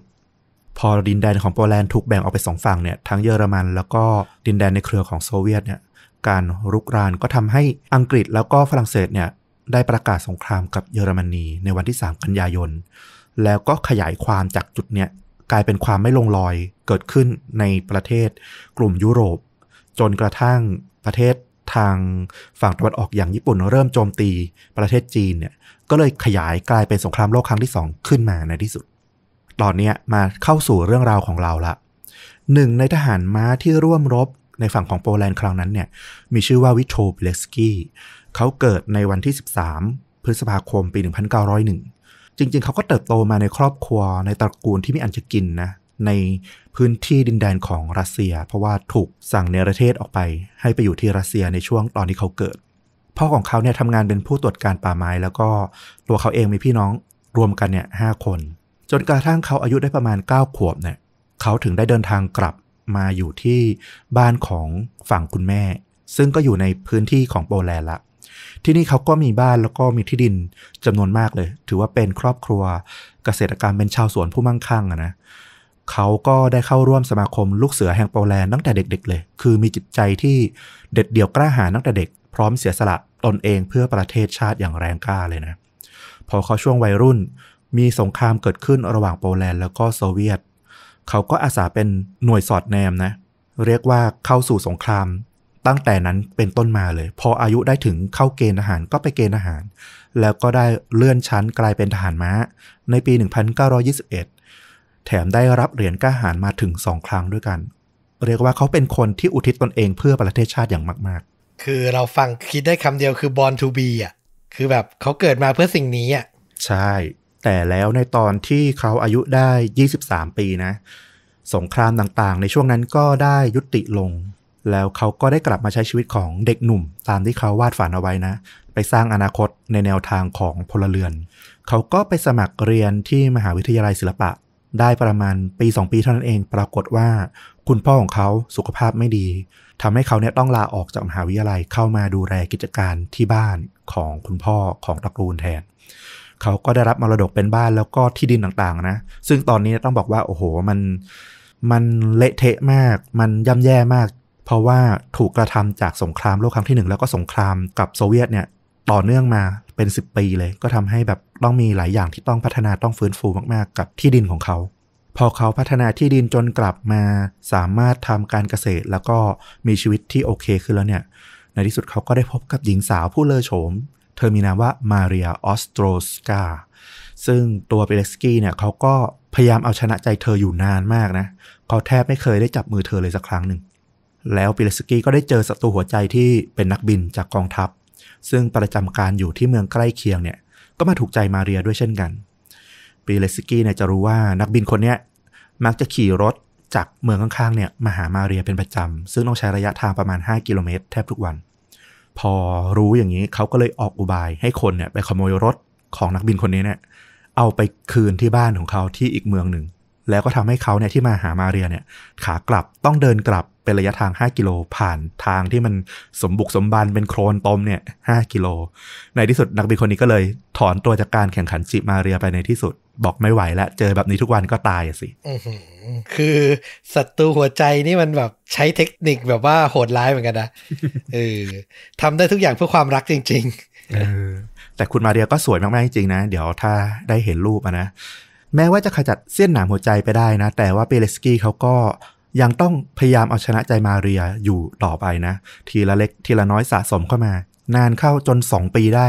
จนในที่สุดมาเรียก็เลยตกลงที่จะแต่งงานกับเขาในปี 1931 ทั้งคู่ก็นี่เรียกว่าโอ้โห มีครอบครัวที่มีความสุขมากๆนะในช่วง 2-3 ปีนั้น ในที่สุดก็มีโซ่ทองคล้องใจออกมาด้วยกัน 2 คนเป็นลูกชายแล้วก็ลูกสาวอย่างละคนซึ่งก็ต้องบอกว่าเป็นครอบครัวที่ดูอบอุ่น แล้วก็ดูแบบน่าอิจฉามากๆเลย แต่แล้วก็อย่างที่เราเล่าไปตอนต้นนั่นแหละ ในปี 1939 ก็เกิดความวุ่นวายเมื่อเยอรมนีแล้วก็โซเวียตเนี่ยรวมหัวกันบุกโจมตีโปแลนด์ในที่สุด ตอนนั้นเนี่ยปิเลสกี้ก็มีอายุได้ 38 ปี ก็ต้องร่ำลาครอบครัวนะ เข้าสู่สงคราม เพราะว่าเขาเป็นทหารสัญญาบัตรก็เป็นกองหนุนสำคัญ เขาทำการปกป้องโปแลนด์จากนาซี แล้วก็โซเวียตเนี่ยเข้ารบหน่วยทหารม้าของเขาเนี่ยคิด เป็นจำนวนแค่ 10%ของทั้งกองทัพเท่านั้น แต่ว่าก็สามารถต่อสู้อย่างกล้าหาญนะ สามารถทำลายรถถังของนาซีได้ถึง 7 คัน รวมถึงยิงเครื่องบินของพวกนาซีได้อีก 2 ลำด้วย แต่กระนั้นด้วยความเสียเปรียบในเรื่องของเทคโนโลยีอาวุธต่างๆ แล้วก็กำลังทหารที่มันต่างกันมากนี่แหละ ก็ทำให้ในที่สุดโปแลนด์ก็แตกแล้วก็พลเรือนเนี่ยถูกฆ่าจำนวนมากเลย ทั้งการเผาทั้งหมู่บ้านแล้วก็สังหารหมู่กว่า 2 0 0แสนรายนะทหารโปแลนด์เองก็เสียหาย หนักเหมือนกันถูกสังหารไปกว่า 65,000 คน แล้วก็อีกกว่า 4 0 0แสนกว่าคนถูกจับไปเป็นเฉลย โดยทหารฝั่งเยอรมัน แล้วก็อีก 2 0 0แสนกว่าคน ถูกจับไปโดยทหารโซเวียต เรียกว่าแตกพ่ายยับเยิน ปีเล็กสกี้เองแม้ว่าจะรอดตายมาได้แล้วก็ไม่ถูกจับเป็นเฉลยนะ แต่ว่าตอนนี้โปแลนด์บ้านเกิดของเขาเนี่ยก็กลายเป็นประเทศที่ไร้เอกราชไปเรียบร้อย ถูกยึดจากทั้งเยอรมันแล้วก็จากทั้งโซเวียต ทหารบางส่วนเนี่ยที่รอดชีวิตมาได้เนี่ยก็ไปเข้าร่วมกับกองกำลังใต้ดิน เพื่อกอบกู้เอกราช ถ้านึกภาพในไทยก็เป็นประมาณเสรีไทยอะ่ะถ้าเรียกตามบ้านเขาก็คงเป็นเสรีโปแลนด์ประมาณนั้นๆอืมโดยที่ก็มีการสนับสนุนของกองกำลังเนี้ยจากทางรัฐบาลโปแลนด์พัดถิ่นนะที่ไปตั้งอยู่ที่ลอนดอน ประเทศอังกฤษปิเล็กสกี้เองก็เข้าร่วมกระบวนการดังกล่าว ก็เป็นทั้งหน่วยข่าวกรองนะสอดแนมหาข้อมูลต่างๆ ภายในประเทศ เพื่อส่งไปยังที่รัฐบาลพัดถิ่นที่อังกฤษ รวมถึงบางครั้งก็ต้องจับอาวุธเข้าต่อสู้ด้วยเช่นกัน ฝั่งมาเรียแล้วก็ลูกชายลูกสาว ซึ่งตอนนี้ก็อายุประมาณ 7 ขวบ 8 ขวบเนี่ยประมาณนี้เนี่ยก็ใช้ชีวิตอย่างยากลำบากเหมือนกัน เพราะว่าสามีเองก็ไม่สามารถกลับมาที่บ้านได้ ก็ถูกตามไล่ล่าอยู่ในฐานะที่ทำงานใต้ดิน ฝั่งตรงข้ามกับพรรคนาซีนะ แล้วบ้านของฝั่งมาเรียเองเนี่ยตอนนี้เนี่ยก็อยู่ในเขตของโซเวียต พวกโซเวียตเองก็ออกไล่ล่า พวกกลุ่มต่อต้านต่างๆ ของโปแลนด์อย่างหนักเหมือนกัน มาเรียที่มีสามีเป็นทหารโปแลนด์ก็ใช้ชีวิตอย่างยากลำบากมากๆ จนในที่สุดเนี่ยมาเรียก็ได้รับความช่วยเหลือจากเพื่อนบ้านเนี่ยช่วยพาหลบหนีออกมาจากพื้นที่ตรงนั้นได้ ตอนนั้นต้องบอกว่าหลายครอบครัวของชาวโปแลนด์เนี่ยถูกจับโดยโซเวียตแล้วก็ส่งไปไกลถึงไซบีเรียนะไปใช้แรงงานที่นู่น มีคนคาดว่าถูกส่งไปถึง 1 ล้านคนเลยทีเดียว ที่ต้องถูกขับไล่ออกจากบ้านของตนเอง แต่ว่ามาเรียเนี่ยรอดมาได้อย่างที่บอก เธอก็เดินทางหลบหนีมาจนถึงบ้านเกิดของพ่อกับแม่เธอ ได้สำเร็จนะในเดือนมีนาคมปี 1940 แต่ก็ทำให้เธอเนี่ยไม่สามารถไปพบเจอกับปิเลสกี้ได้อีกเลย ในฝั่งของโปแลนด์เอง พอถูกปกครองโดยเยอรมันเนี่ยก็ไม่ได้ดีไปกว่าทาง ฝั่งที่มีโซเวียตปกครองอยู่นะพรรคนาซีเนี่ยต้องการทำให้โปแลนด์เนี่ยกลายเป็นรัฐแห่งทาสนะเพื่อที่จะเอามาใช้เป็นแรงงานรับใช้เยอรมันอีกทีหนึ่งก็แน่นอนอันดับแรกในการที่จะทำให้ประเทศหนึ่งเป็นทาสได้เนี่ยมันต้องทำลายมันสมองของประเทศก่อน พวกทหารนาซีเนี่ยก็จับเอาคนชนชั้นสูง พวกมีความรู้ต่างๆของโปแลนด์เนี่ยมาฆ่าทิ้งกว่า 40,000 คนเลย ทั้งพวกวิศวกรทนายความรวมถึงนักกีฬาด้วย พื่อตัดตอนไม่ให้โปแลนด์เนี่ยมีกำลังคนที่แข็งแกร่งมากพอที่จะฟื้นคืนกลับมาต่อสู้กับพวกเขาอื้อหือโหดร้ายมากนะ การฆ่าคนโดยไม่สนอะไร แค่เป็นชนชั้นสูง หรือทำอาชีพที่แบบดูมีภูมิความรู้ก็คือฆ่าเลย ใช่ถูกต้อง แล้วตอนนี้เนี่ยในช่วงปี 1940 นี่แหละ มันก็เกิดความเปลี่ยนแปลงหนึ่งอย่างที่เป็นหัวใจสำคัญในเรื่องเล่าของวันนี้นะ คือเยอรมันเริ่มแนวคิดในการสร้างค่ายกักกัน เพื่อคุมขังพวกชนชั้นสูงโปแลนด์เนี่ยแล้วก็รวมถึงพวกที่มีแนวคิดต่อต้านเยอรมันเองด้วย ที่เมืองออสวิซิม ซึ่งก็จะมีการส่งเฉลยเนี่ยไปที่ค่ายแห่งนี้เนี่ยครั้งแรกในวันที่ 14 มิถุนายนปี 1940 ซึ่งไม่นานหลังจากนั้นก็มีสมาชิกกลุ่มต่อต้านเยอรมันเนี่ยก็ถูกจับตามไปด้วย ตอนนี้เนี่ยกลุ่มต่อต้านที่เบลสกี้เนี่ยได้มีเป็นสมาชิกอยู่เนี่ย ก็เริ่มมีการพูดคุยถึงค่ายกักกัน แห่งนี้ว่าโอ้โหได้รับได้รับข่าวลือมาว่ามันคือนรกบนดิน ขนาดแท้เลย แต่ทว่ามันไม่มีรายละเอียดออกมานะว่า มันเกิดอะไรขึ้นกับคนที่ถูกจับไปที่ค่ายนี้กันแน่ กลุ่มต่อต้านใต้ดินของโปแลนด์เนี่ยก็เลยวางแผนว่า ต้องส่งคนมีฝีมือสักคนหนึ่งเนี่ยเข้าไปสืบดูว่าค่ายแห่งนี้เนี่ยมันตั้งขึ้นมาเพื่ออะไรและทำอะไรกันแน่ และคนที่ได้รับการเสนอชื่อและก้าวอาสาออกมา ก็ไม่ใช่ใครอื่น นั่นก็คือปิเลสกี้ในวัย 40 ปีนั่นเองปิเลสกี้รู้ดีเลยนะว่า การเข้าไปที่ค่ายแห่งนี้เนี่ยมันมีโอกาสน้อยมากเลยที่เขาจะรอดชีวิตกลับมา 1. ไม่มีใครที่เข้าไปในค่ายแห่งนี้เนี่ยแล้วได้รับการบอกเล่าว่าสามารถเอาชีวิตรอดกลับมาได้ อย่างที่สองเขารู้ว่าวิธีการปฏิบัติของ พวกเยอรมันที่ทำต่อพวกเฉลยศึกเนี่ยค่อนข้างโหดร้ายมากๆเลยทีเดียว ดังนั้นการอาสาเข้าไปครั้งนี้เนี่ยเขามีความเสี่ยงสูงมากที่จะตายในนั้นปีเลสกี้ก็เดินทางมาที่บ้านของพี่สาวของเขานะที่อยู่ในเมืองวอร์ซอในช่วงกันยายนปี 1940 แล้วก็มีสายข่าวของเขาเนี่ยได้มาแจ้งว่าที่เมืองวอร์ซอเนี่ยกำลังจะมีปฏิบัติการลาปันก้าของเยอรมัน ปฏิบัติการลาปันก้าคืออะไร ก็คือการที่เยอรมันจะส่งกำลังพลทหารเนี่ย บุกเข้ามาในเมือง แล้วก็ไล่ต้อนกวาดคนในเมือง โดยไปเคาะประตูบ้านแต่ละหลัง ถ้าพบพลเรือนที่เป็นผู้ชาย อยู่ในวัยแรงงาน ก็จะจับไปที่ค่ายกักกัน หรือไปที่เรือนจำทั้งหมด เพื่อลดกำลังพวกต่อต้านชาวโปแลนด์ลง ก็จะยกเว้นไว้เพียงแค่พวกที่มีอาชีพเป็นแรงงานทำอยู่ในโรงงานที่สนับสนุนกองทัพเยอรมันเท่านั้นที่จะแบบละเอาไว้ให้อยู่ต่อไปได้ ปิเลสกี้ก็รู้ว่า ถ้าเขาเนี่ยไปอยู่ที่บ้านของพี่สาวในช่วงเวลาที่เกิดปฏิบัติการลาบันกาเนี่ยเขาก็จะถูกจับตัวไปที่ค่าย ที่เขาจะต้องไปปฏิบัติการสืบข้อมูลนี้แหละ ในเช้าวันนั้นเนี่ยเขาก็รอนั่งเล่นกับหลาน รอให้หน่วย SS เนี่ยมาตามจับเขา วันนั้นเนี่ยพี่สาวเองเนี่ยยังไม่รู้เลยนะว่าน้องชายเนี่ยจริงๆแล้วมี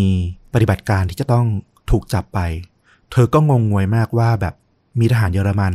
มาเคาะประตูบ้านเธอแล้วพอ เธอเปิดออกแทนที่น้องชายจะไปหลบซ่อน กลับเดินมาหาเธอกอดเธอแล้วก็บอกว่า ผมฝากไปบอกพวกคนพวกนั้นด้วยว่าผมได้ไปปฏิบัติหน้าที่แล้ว ตอนนั้นเองที่พี่สาวของเขาถึงเพิ่งรู้ว่าปีเล็กสกี้เนี่ยได้รับหน้าที่ให้ไปตายอื้อหือคือใจต้องแบบกล้าขนาดไหนอะ่ะ เออ 21 กันยายน ปี 1940ปีเลสกี้ก็ถูกจับขึ้นรถไฟนะ ไปพร้อมกับผู้ชายอีกประมาณ 500 คน ไปสู่เมืองออสวิซิม แล้วก็ไปถึงค่ายกักกัน ที่ต้องบอกว่าดังที่สุดในช่วงสงครามโลกครั้งที่ 2 เพราะนั่นคือค่ายกักกันที่ชื่อว่าอัลชวิสค่ายกักกันอัลชวิสเนี่ยก็คือนรกบนดินขนาดแท้อย่างที่บอกเลย เพราะว่าถ้าตามหน้าประวัติศาสตร์เนี่ยทุกคนจดจำได้แน่นอนว่าที่ค่ายแห่งนี้เนี่ยเกิดการฆ่าร้างเผ่าพันธุ์ ชาวยิวนะจำนวนมากเป็นล้านๆเลย อื ปิเลสกี้เนี่ยถูกส่งมาที่ค่ายแห่งนี้เนี่ยในตอนนั้นเนี่ยยังไม่รู้เลยว่าค่ายแห่งนี้เนี่ยมันทำอะไรบ้าง รู้แต่ว่ามันต้องโหดร้ายมากๆ มันถึงถูกล่ำลือออกมาถึงข้างนอก ที่ด่านหน้าของค่ายเนี่ยมันจะมีประตูเหล็กขนาดใหญ่ มีข้อความติดอยู่ด้านบน เขียนว่า a r b e i t must fry ขอโทษนะที่ออกเสียงไม่ได้ตรงเป๊ะนะ แต่ว่ามันก็มีความหมายในภาษาเยอรมันนะนะว่า การใช้แรงงานเนี่ยจะทำให้คุณเป็นอิสระ วันแรกที่เปเลสกี้มาถึงเนี่ยพวกนาซีก็ได้สั่งให้นักโทษในกลุ่มที่มาด้วยกัน 500 คนเนี่ยคนหนึ่งออกมา แล้วก็บอกว่าให้วิ่งหนีไปให้ไวที่สุด นักโทษคนนั้นก็งงนะ แต่ก็แบบเออได้โอกาสที่จะมีชีวิตรอดกลับบ้านแล้ว ก็วิ่งสุดแรงเลย พยายามหนีตาย แต่ก็ไม่ทันอะไรก็มีเสียงหากระสุนยิงไล่หลังมา จนร่างนั้นก็ล่วงลงไปต่อหน้าต่อตาผู้คุมก็บอกพวกคนที่เหลืออยู่ว่า ใครคิดจะหนีจะต้องตายแบบนี้เท่านั้นให้จำเอาไว้ จากนั้นผู้คุมก็ได้สั่งให้สุ่มนักโทษจากในกลุ่มเนี้ยออกมาสิบคน แล้วก็มายืนเรียงกัน จากนั้นก็ยิงทิ้งทั้งหมด ก่อนที่จะไปบอกคนที่เหลืออีกว่า เมื่อหนึ่งคนทำผิดนักโทษที่เหลือต้องร่วมรับผิดชอบด้วยกัน นี่คือตัวอย่างให้จำเอาไว้คือการยกตัวอย่างขู่ให้กลัวก็พอจะเข้าใจจุดประสงค์นะ แต่การฆ่าคนโดยไม่ได้สนใจแบบเนี้ย โอ้โห คือมันโหดร้ายมากๆจริง ๆ นะเออต่อให้รู้เรื่องสงครามโลกมาเยอะเท่าไหร่อะ ฟังทีไรก็สะเทือนใจทุกทีอะอมมาก ๆ นะ แล้วก็ต้องบอกว่าเปเล็กสกี้เองเนี่ย ไม่ได้อยู่แบบสบายเลย วันแรกที่เขาเข้ามาเขาก็ขัดขืนนะ ไม่อยากถูกสักหมายเลขนักโทษ จนถูกซ้อมอย่างหนัก ฟันหน้าหลุดออกไปถึงสองซี่ ในที่สุดเขาก็ถูกสักหมายเลข 4859 นะ บนแขนข้างหนึ่งของเขาจนได้ แล้วหลังจากเข้ามาได้เพียงไม่นานเนี่ยเปเล็กสกี้ก็เข้าใจอย่างท่องแท้เลยว่า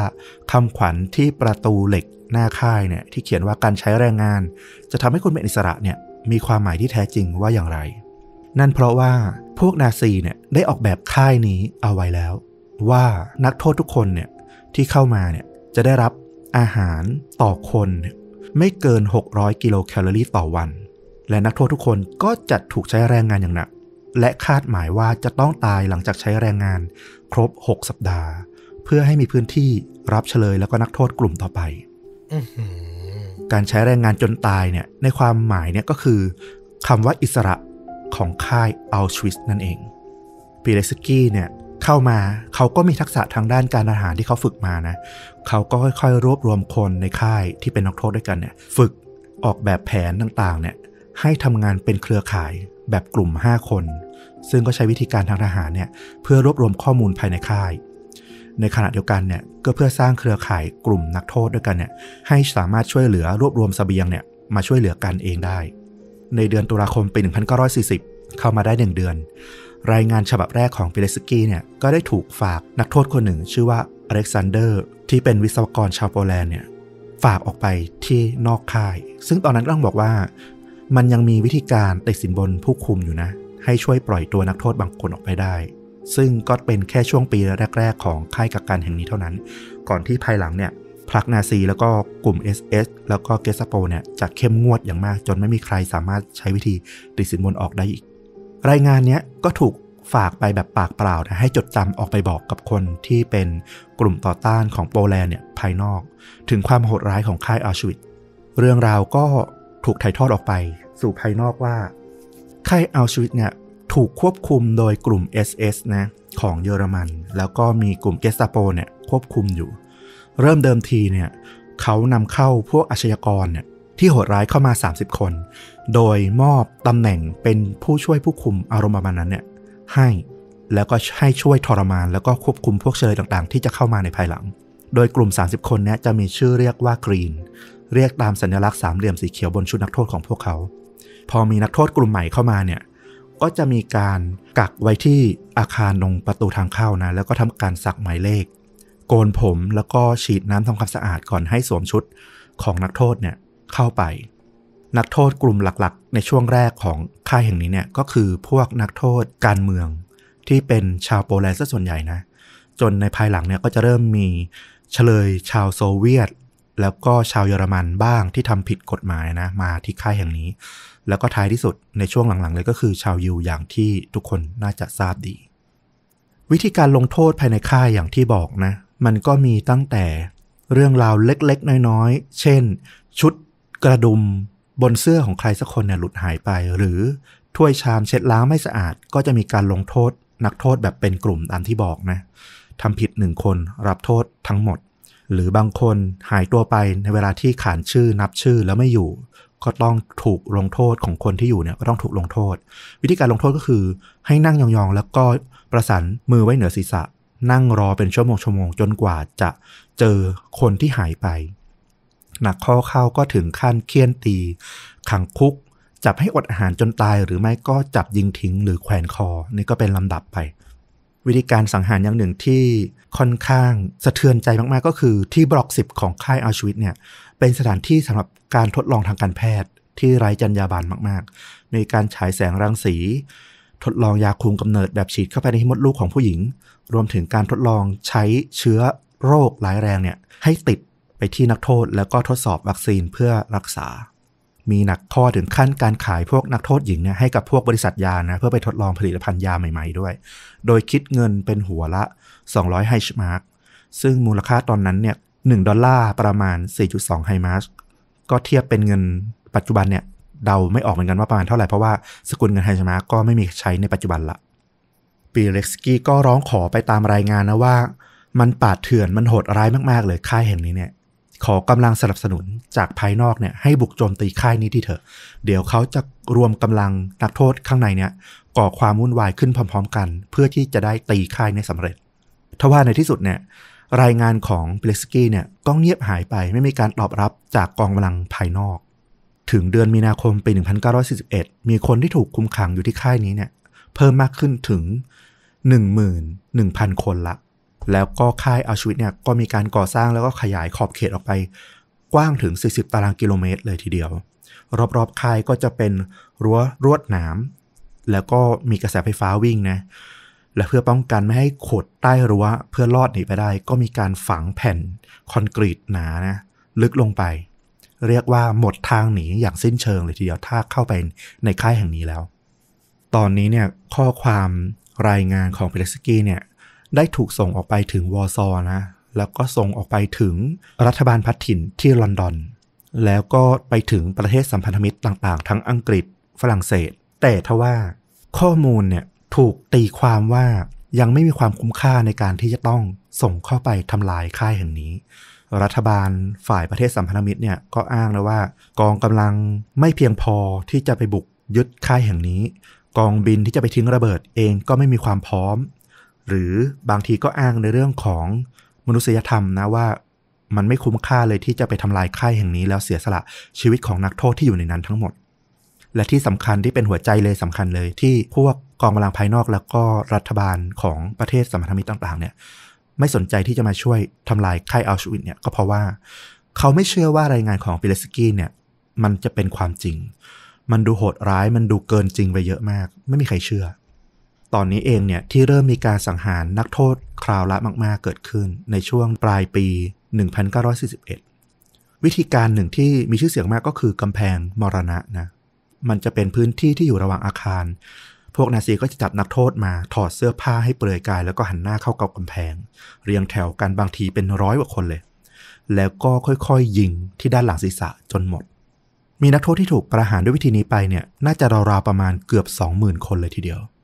เดือนสิงหาคมปี 1941 หัวหน้าหน่วย SS นะในค่ายกับกกันอัลชวิต ก็ได้เริ่มทดลองสังหารเฉลยโซเวียตกลุ่มหนึ่ง ด้วยวิธีการพาไปขังไว้ในห้องใต้ดิน แล้วก็หย่อนยาที่ชื่อว่าซีครอนบีลงไป มันเป็นยาฆ่าศัตรูพืชที่คิดค้นในเยอรมนนีในช่วงปี 1920 มีส่วนประกอบสำคัญก็คือไฮโดรเจนไซยาไนด์เป็นหลัก ซึ่งสารเนี้ยมันก็เป็นเหมือนการผิดอะโดนเข้าไปก็จะแสบผิว แสบตา แสบทุกอย่างไปหมด แล้วพอเข้าไปในร่างกายเนี่ย มันจะไปยับยั้งการทำงานของเซลล์ทำให้เขาบอกว่ามนุษย์ที่มีน้ำหนักร่างกายประมาณ 68 กิโลกรัมนะเพียงสูดดมก๊าซพิษนี้ไปเพียง 2 นาที ก็จะถึงแก่ความตายด้วยความทรมานทันที หัวหน้าหน่วย SS เนี่ยก็บอกว่า โอ้โห มันได้ผลดีมากเลย ในการกำจัดพวกนักโทษเนี่ยที่หมดความจำเป็นในการใช้แรงงานในค่ายแล้วเนี่ย อย่างเช่นพวกคนป่วยหรือพวกคนที่มีปัญหาเนี่ยในคราวรับมากๆเนี่ย มันดีกว่าเอาไปยิงทิ้งเลยมากเลยเพราะมันเปลืองกระสุน วิธีนี้ทำได้ทีเดียวแล้วก็ชะงัดมากทว่าปัญหาก็คือห้องใต้ดินที่เขาใช้เนี่ยมันติดปัญหาเรื่องของการระบายอากาศ หลังจากที่ฆ่าเสร็จแล้วเนี่ยไม่สามารถที่จะระบายพวกก๊าซพิษออกไปได้ง่าย ๆ ตอนนี้รูดอฟเฮิร์สซึ่งเป็นผู้บัญชาการใหญ่ของอัลชวิตเนี่ยเขาก็รู้เรื่องการทดลองแล้วเขาก็เลย ให้ย้ายวิธีการเนี่ยไปใช้ที่เตาเผาศพ ซึ่งสามารถบรรจุคนเข้าไปในเตาเนี่ยได้ประมาณ 700 คน แล้วก็เริ่มทดสอบอีกทีหนึ่ง หลังจากนั้นพอรู้ว่าวิธีนี้ค่อนข้างใช้ผลได้ดีเลยทีเดียว ก็เลยมีการก่อสร้าง ห้องรมแก๊สพิษขึ้นมาโดยเฉพาะ มีชื่อเล่นเรียกว่าบ้านสีแดง ในเดือนตุลาคมปี 1941 สามารถบรรจุคนเข้าไปพร้อมกันทีเดียว 800 คน แล้วเดือนมีนาคมปี 1943 ก็สร้างอีกหลังหนึ่ง ชื่อว่าบ้านสีขาว จุคนเข้าไปได้ครั้งละ 1,200 คนขึ้นตามมา นี่ก็เป็นจุดกำเนิดการ ฆ่าล้างเผ่าพันธุ์ด้วยการลมแก๊สที่เอาชีวิตเลยทีเดียว โหดร้ายมากเป็นรอยด่างพร้อยของมนุษยชาติจริงใช่ เราเคยดูสารคดีเกี่ยวกับเอาชีวิตนะก็ เขาพาเข้าไปดูในห้องพวกนี้เนี่ย มันจะเต็มไปด้วยบรรยากาศที่มันชวนขนหัวลุกอะตามผนังมันจะเต็มไปด้วยรอยขีดข่วนของเล็บมือมนุษย์อะที่พยายามตะกายหนีตายอะโหมันเป็นภาพที่ดูแบบน่าสลดหดหูมากๆจริง เดือนเมษายนในปี 1943 นั่นเองเนี่ย เปเลสกี้ก็รู้ตัวแล้วว่าอีกไม่นานเขาคงไม่รอดแน่ๆละทั้งเรื่องของการฆ่าสังหารทีละมาก ๆ แล้วก็เริ่มมีการที่หน่วย SS กับเกสตาโปเนี่ยเริ่มไล่จับพวกกลุ่มต่อต้านที่แฝงตัวมาอยู่ในค่ายเอาชวิตมากขึ้น โดยดูจากรายชื่อของนักโทษที่มาอยู่นานเกิน 2 ปีเป็นหลัก คือจริง ๆ จากการให้อาหารจากการใช้งาน เขาคิดว่าแบบ 6 สัปดาห์ก็ต้องไม่รอดแล้ว ถูกไหมใช่ถูกต้อง แต่นี่เขาอยู่มา2ปี ใช่ต้องมีอะไรที่ผิดปกติ ซึ่งตัวเปเลสกี้เองเนี่ยในช่วงนี้เนี่ยเขาก็อยู่มาถึง 2 ปี 7 เดือนเข้าแล้วนะ เรียกว่าจริง ๆ เนี่ยเขามีรายชื่อที่ต้องถูกจับไปฆ่าเนี่ยหลายรอบละ แต่ว่าพวกสมุนพวกลูกน้องของเขาเนี่ยที่อยู่ในค่ายเนี่ยก็ช่วยสับเปลี่ยนข้อมูลในบันทึก เพื่อเอาชื่อคนอื่นเนี่ยมาแทน หรือเอาชื่อของเขาออกไป เพื่อไม่ให้โดนจับ แต่เขาก็รู้ว่าวิธีการเนี้ยมันได้อีกไม่นานหรอกเพราะว่าพวกนาซีเองเนี่ยก็เห็นอยู่ว่าเขาเนี่ยอายุค่อนข้างเยอะประมาณ 40 กว่าปีละ เดี๋ยวยังไงก็ต้องโดนจับเข้าสักวันหนึ่ง เขาก็เลยตัดสินใจว่า อยู่มา 2 ปี 7 เดือน รายงานออกไป 8-9 ฉบับละ ข้างนอกไม่มีเสียงตอบรับเลย เขาอาจจะไม่เชื่อ ถ้าเขาออกไปรายงานด้วยตนเอง ไปบอกไปเล่าให้เห็นภาพจริงๆ ว่ามันเกิดอะไรขึ้นที่ค่ายแห่งนี้เนี่ย พวกกองกำลังโปแลนด์ที่อยู่ข้างนอก หรือพวกประเทศสัมพันธมิตรเนี่ย อาจจะให้ความร่วมมือในการมาทำลายค่ายแห่งนี้ ได้สำเร็จจริงๆสักทีเขาก็เลยวางแผนกับเพื่อนอีกสองคนเพื่อที่จะหนีออกจากค่ายแห่งนี้ ในคืนวันที่ 26 ข้ามไปจนถึงเช้าวันที่ 27 เมษายน ปี 1943 เนี่ยปิเลสกี้ก็ได้ทำการแลกเวรนะ เอาชื่อตัวเองเนี่ยกับเพื่อนเนี่ยเข้าไปอยู่ในเวรกะดึกของร้านเบเกอรี่ ซึ่งก็จะเป็นที่ทำงานแห่งเดียวที่จะได้อยู่บริเวณนอกรั้วค่าย แต่ว่าก็ยังถูก จับจ้องจากฐานยามอย่างเข้มงวดนะเขากับเพื่อนอีกสองคนเนี่ยก็ได้ทำการจับผู้คุม แล้วก็บังคับให้เปิดประตูเหล็ก ก่อนที่จะต่อสู้กับพวกทหารยาม แล้วก็ตัดสายโทรศัพท์ แล้วก็สัญญาณเตือนภัยเนี่ยออก แล้วก็วิ่งหนีตายออกไปจากค่าย พวกเขาต้องเดินเท้าเนี่ยออกไปไกลมากๆนะในช่วงค่ำคืนที่มืดมิดพร้อมกับการไล่ล่าของพวกทหารที่ตามออกมาในภายหลังเพเลสกี้เนี่ยมีช่วงหนึ่งที่โดนยิงใส่เข้าที่ด้านหลังทะลุเสื้อผ้ามา จนได้รับบาดเจ็บ แต่ว่าโชคดีที่มันไม่โดนกระดูกหรืออวัยวะสำคัญทำให้เขายังแบบเดินหนีต่อไปได้ จนกระทั่งมาถึงแม่น้ำแห่งหนึ่ง ทั้งสามคนก็เกือบจะตัดใจแล้วเพราะว่าโอ้โห หนีตายมาแทบทั้งคืน หมดแรงและจะให้ว่ายน้ำข้ามไปอีก จมน้ำตายแน่นอน โชคดีที่ตรงนั้นเนี่ยมันพบเรือลำหนึ่งจอดเทียบท่าไว้ทว่าเรือลำนี้มันถูกล็อกกุญแจเอาไว้ ไม่สามารถปลดออกไปใช้งานได้ แต่เหมือนปาฏิหาริย์นะตรงนี้เราไม่รู้ว่ามันเป็นเรื่องราวที่เกิดขึ้นจริง ๆ หรือว่ามันเป็นเรื่องเล่าที่เล่าต่อกันมานะมันเหมือนปาฏิหาริย์มากๆกุญแจที่พวกเขาเนี่ยใช้ปลดล็อกประตูที่ร้านเบเกอรี่ที่ค่ายเนี่ยมันสามารถใช้ปลดล็อกไอ้เรือลำนี้ได้พอดีเลย อาจจะเป็นยุคก่อนที่แม่กุญแจกับลูกกุญแจมันไม่ได้แบบละเอียดมากอะเนาะมันก็บางทีก็ใช้ร่วมกันได้บ้าง ด้วยความบังเอิญอืมเขาก็เลยสามารถใช้เรือเนี่ย หนีข้ามแม่น้ำไปได้สำเร็จ แต่ว่าก็ยังต้องเดินเท้าออกไปอีกประมาณ 100 กิโลเมตรเลยทีเดียวในช่วง 2-3 วันกว่าจะหลุดจากช่วงเมืองที่พวกเยอรมันเนี่ยปกครองอยู่ แล้วก็ไปเจอเมืองที่มีกลุ่มต่อต้านทำงานแฝงตัวอยู่จนได้ แม้ว่าเปเลสกี้เนี่ยจะรายงานเขียนรายงานเป็นร้อยหน้าเลยนะ อธิบายความโหดร้ายของค่ายเอาชวิตเนี่ยออกไป แต่ว่า เขาก็ต้องพบกับความผิดหวัง เพราะว่ากองกำลังโปแลนด์ในตอนนั้นเนี่ยไม่มีกำลังพลเพียงพอที่จะช่วยเหลือเฉลยในค่าย เขาบอกว่าประเมินกำลังละ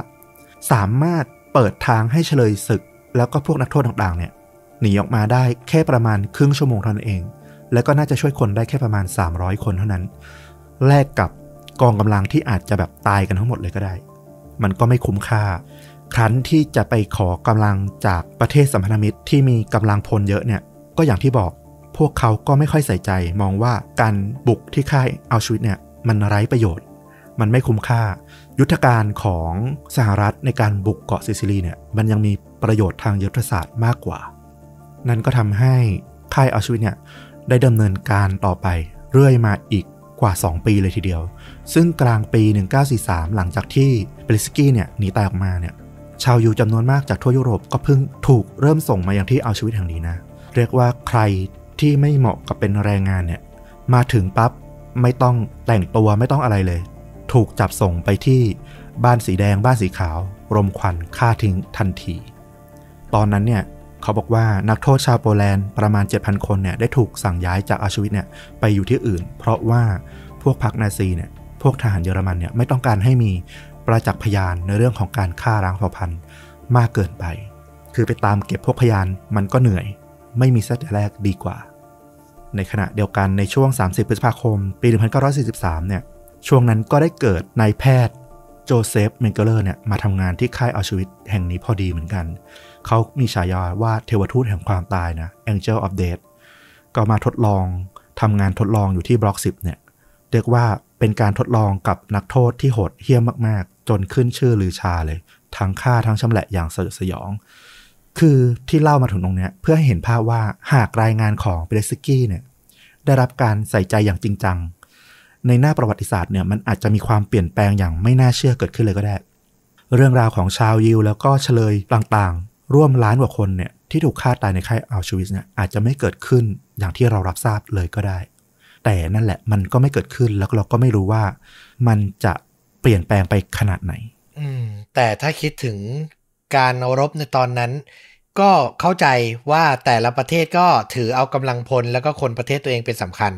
คือมันแบบเป็นกฎเกณฑ์ธรรมดาที่แต่ละประเทศต้องทำอยู่แล้ว คือจะหวังให้ประเทศอื่นอะรวมตัวกันมาทลายค่ายอัลชวิตเนี่ย โหยากมากใช่ๆถ้าคิดตามหลักยุทธศาสตร์การรบมานะ แต่ถ้ามองอีกมุมหนึ่งถ้าแบบแอบคิดเล็ก ๆ ว่า ถ้ามันเป็นยุคนี้ที่แบบมีโซเชียลมีคลิปมีอะไรหลุดนะ ไม่แน่เรื่องอาจจะพลิกเป็นอีกแบบหนึ่งเลย ก็เป็นไปได้นะมันอาจจะมีแรงกดดันจากประชาคมโลกอะที่แบบกดดันให้ประเทศสัมพันธมิตรเนี่ยไปช่วยเหลือที่ค่ายนี้มากขึ้นก็ได้นะ แต่ว่าโอ้โห มันก็คงยากแหละเทคโนโลยีการสื่อสารในยุคนั้นนี่มันคงลำบากมากๆ ที่จะแบบแพร่หลายเป็นไวรัลเหมือนในยุคนี้นะ ใช่ ก็ต้องบอกว่าต้องรอไปถึง 27 มกราคมปี 1945 เลยนะ ที่กองทัพโซเวียตเนี่ยถึงเริ่มบุกโปแลนด์ เพื่อขับไล่พวกเยอรมัน ซึ่งก็สามารถ เข้ามายึดค่ายเอัลชวิตเนี่ยได้สำเร็จ ในตอนนั้นเนี่ยไม่มีใครสนใจเลยว่าค่ายแห่งนี้มันคืออะไรกันแน่โซเวียตเองก็จริง ๆ ก็แค่ผ่านทางมานะ เพื่อที่จะบุกไปที่เยอรมันเท่านั้นเอง กว่าที่ความโหดร้ายแล้วก็เรื่องราวของค่ายแห่งนี้เนี่ยจะเป็นที่ประจักษ์ต่อสายตาชาวโลกเนี่ยก็อีกหลังจากนั้นมาอีกเป็นปี 2 ปีเลยทีเดียว พอโซเวียตปลดปล่อยโปแลนด์ได้สำเร็จ กลับกลายเป็นว่าแทนที่ โปแลนด์จะได้รับเอกราชนะ แล้วก็ปิเลสกี้จะได้กลับมามีชีวิตที่มีความสุข ปรากฏว่า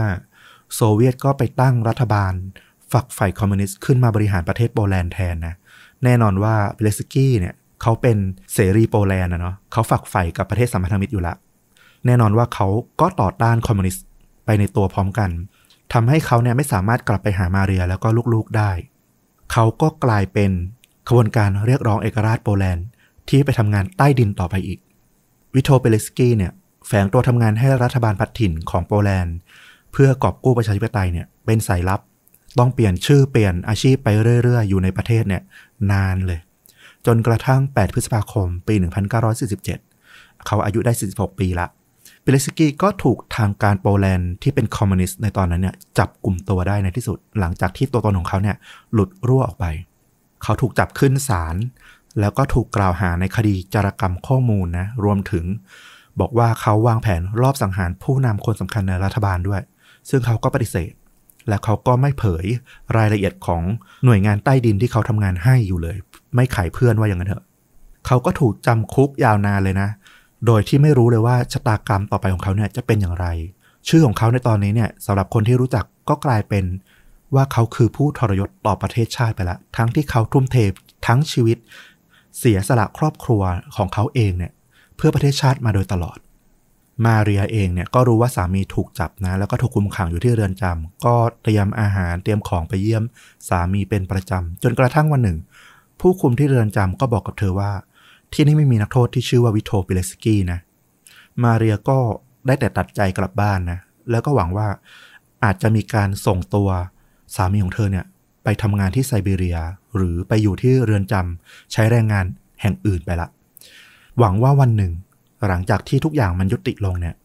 สามีของเธอน่าจะได้กลับมาที่บ้านได้มาพบเธออีกครั้งหนึ่ง วันเวลาผ่านไปนานถึงปี 1990 นะ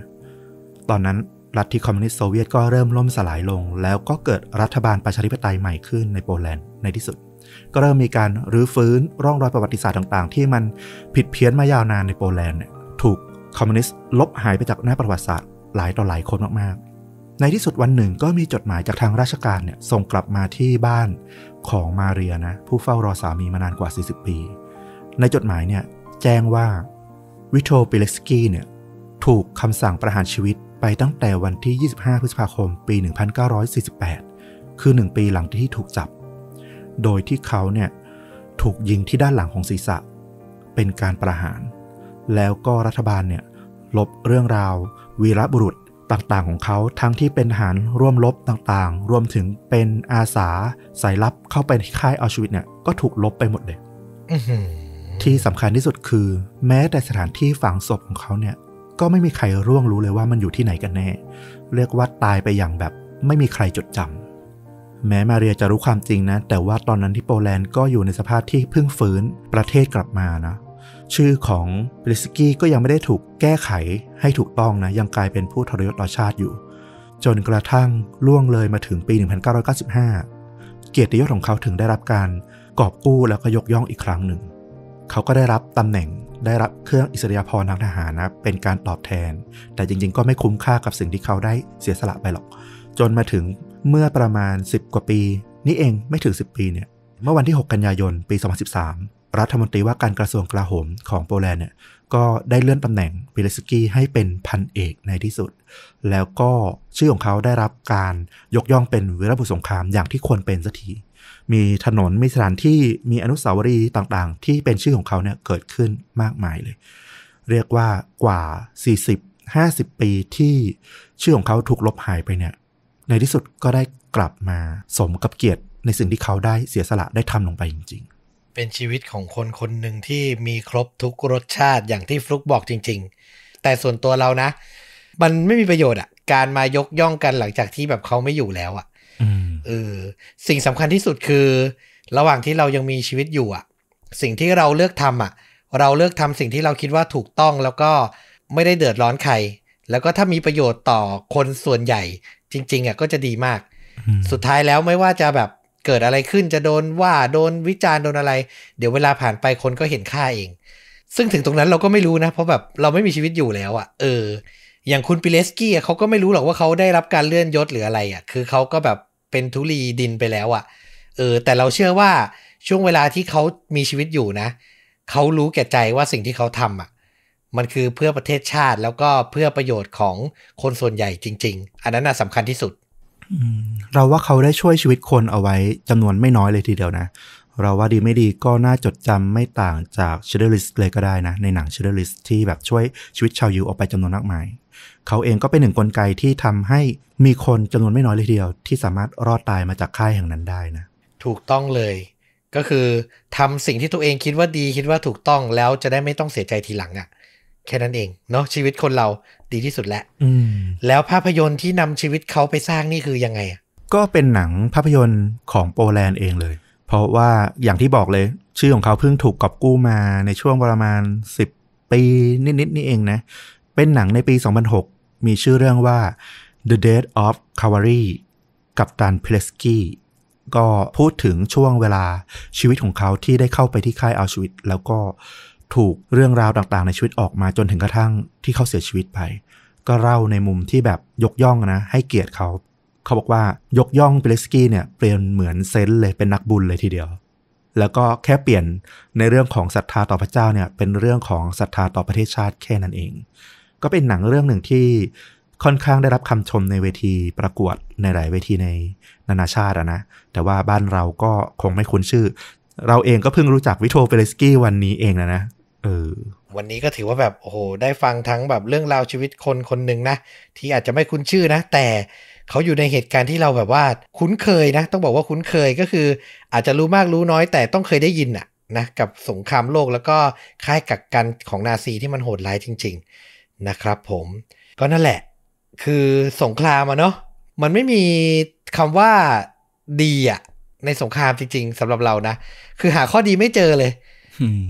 แล้วก็ไม่รู้ทำไมเหล่าประเทศมหาอำนาจ ก็ยังพยายามจะมีมันอยู่เรื่อยๆนะด้วยเหตุผลต่างๆ เป็นสงครามตัวแทนเป็นสงครามอะไร คนที่แบบอยู่ในพื้นที่จริง ๆ ก็เดือดร้อนตลอดเวลา หรือมันเป็นธรรมชาติของมนุษย์ไม่รู้นะ ที่แบบเออเรื่องผลประโยชน์ เรื่องความคิดเห็นการเมืองที่มันไม่ลงรอยกัน มันจะต้องมาตัดสินกันอย่างนี้นะครับผม อันนี้เดี๋ยวถ้าคุยที่คุยอีกยาวเลยนะครับเออก็ถือว่าแบบทิ้งไว้เป็นแบบประเด็นให้มาถกเถียงกันแล้วกันนะแต่หวังว่าแบบเออมันจะไม่เกิดขึ้นอีกอะ่ะ หรือเกิดขึ้นก็แบบให้มันจบเร็วๆอะนะ ใช่ อืม เอาล่ะและนี่ก็คือเรื่องจริงยิ่งกว่าหนังนะ เข้มข้นแล้วก็ได้รับเกร็ดประวัติศาสตร์ไปด้วยนะครับผมกับวันนี้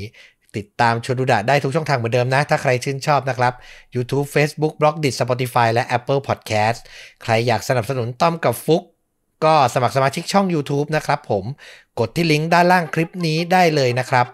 เดือนละ 50 บาทจะได้รับฟังตอนพิเศษ เดือนละ 1 ตอนของมกราคมนะเพิ่งปล่อยไปเมื่อวานนี้สดๆ ร้อนๆเลยสมาชิกช่องท่านไหน ยังไม่ได้รับฟังไปฟังได้นะครับ เอาละแล้วกลับมาพบกันใหม่ใน episode ต่อๆไป วันนี้ต้อมกับฟลุกลาไปก่อน สวัสดีครับ สวัสดีครับ